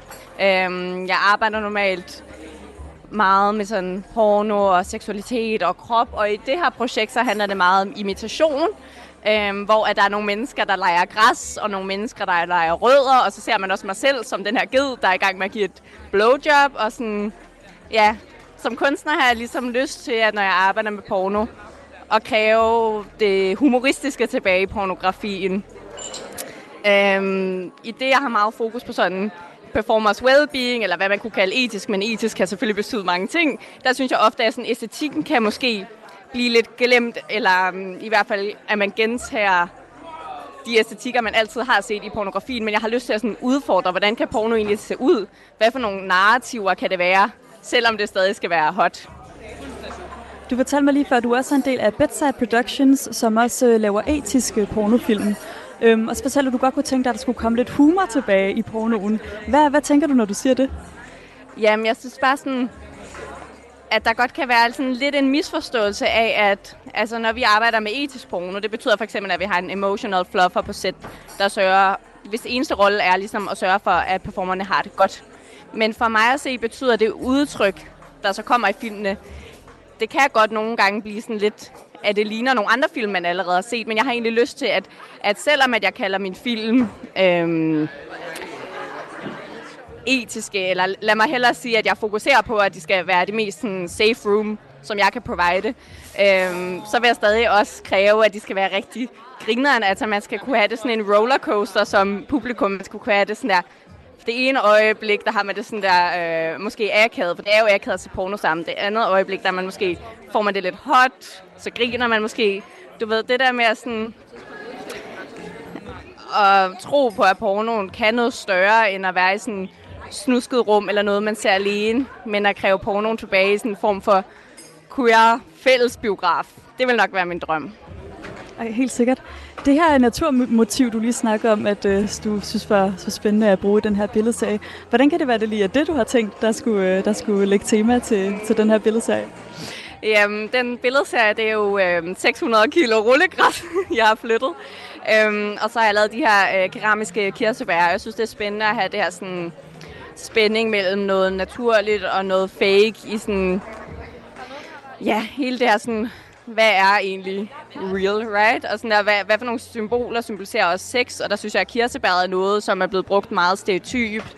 Man har sådan der um, pop the cherry og den slags ting. Så måske kan det være en måde at forny det symbolik. Um, og så synes jeg, det er spændende at arbejde med nye sammenhænge og sådan systemer. Um, ja, og så kan jeg bare også godt lide det ret sådan fjollet i, at de her mennesker, de ligger bare Altså nu kan I ikke, hvis I kan forestille jer billedet, så er det ligesom nogle mennesker, der ligger dækket med rullegræs og leger, at de er en del af græsplænen. Og de har sådan en form for voyeuristisk rolle i mine øjne, der sådan Mm, hvis jeg tænker på sådan nogle lidt åndssvage amerikanske film, der er der altid en, der spiller en sten eller et, et træ eller sådan noget. Så at tage den rolle tilbage, men sådan på en hot måde. Hvordan instruerer du folk på de her billeder til, til at gøre præcis det, du tænker, de skal, de skal gøre på billedet? Mm, altså, for det første vil jeg nok sige, at det handler meget om at skrive ud i god tid, hvad det er, man gerne vil have, og være meget klar om det nu, hvor det handler om, en sådan, man er i en sårbar position, hvor man er helt eller delvis nøgen. Øhm, så når de er på sættet, så skal de helst vide så meget som muligt, men så starter vi også med en brief og en, og en check-in, og så er det ligesom også bare at mærke sig lidt frem. Øhm, så der var for eksempel en på sættet, der, der ikke vil have ansigtet med på fotoet. Så er det måske at se sådan her, okay, hvordan kan jeg instruere personens krop til at være sådan dækket med græs på en måde, hvor vi har, fot, øh, har billedet, nej, billedet med ansigtet ikke eller det bliver ikke en del af billedet, så ikke også? Øhm, men så var jeg også i tæt samarbejde selvfølgelig med fotografen, som er mega dygtig, Maria Albrechtsen Mortensen. Øhm, ja, og så laver jeg mange tegninger inden af, hvordan jeg forestiller mig tingene. Frida, det er noget med, at der er en tattoo-workshop senere i aften. Er det noget, du skal forbi måske? Altså, det kunne da godt være, at jeg lige skulle få... Nu kan man jo se på billederne, at jeg har lidt forskellige tattoos på min numse. Jeg er jo også selv performer øhm, i det. Og hvem ved, måske kunne der være sådan en lille cherry peach symbol. Det kunne da godt være. Frida, tusind tak, for at du har lyst til at snakke med mig. Du må have en mega festlig og god aften. Jamen selv tak. Det var rigtig dejligt. Ha' det godt. Du lytter til fredagsmissionen på Radio 4. Og det var altså reporter Karoline Toft, som øh, er simpelthen til øh, ja, en lancering af et nyt sexmagasin, øh, som du altså lige øh, var inviteret med til i en kort stund. Øh, det foregår på Refsaløen i København, hvor at øh, Karoline altså var forbi. Og det var også det sidste, vi havde til dig i dagens udgave af fredagsmissionen. Tusind tak, fordi du har lyttet med. Du må have en, øh, en forrygende øh, weekend. Jeg håber, det bliver en god en af slagsen, og du kan nyde tiden sammen med familie, venner, eller hvad du nu øh, har af planer. Og lige om lidt, så er der i hvert fald øh, spændende og godt selskab her på, på Radio 4. Det er selvfølgelig portrætalbum som altid, som øh, huserer her mellem kl. 17 øh, og 19, og det er Anders Bøtter, der står bag roret, og i dag er det skuespiller Jakob Lohmann, som er på besøg, og de skal snakke om Soundgarden. Så det kan du godt blive øh, glæder til at hænge, hænge ud sammen med dem lige om et øjeblik. Tusind tak, fordi du har lyttet med. Jeg hedder Anders Sagen, det, her, det er altså fredagsmissioner og med til at lave øh, dagens program var Amanda Rostrup og altså Karoline Tofts.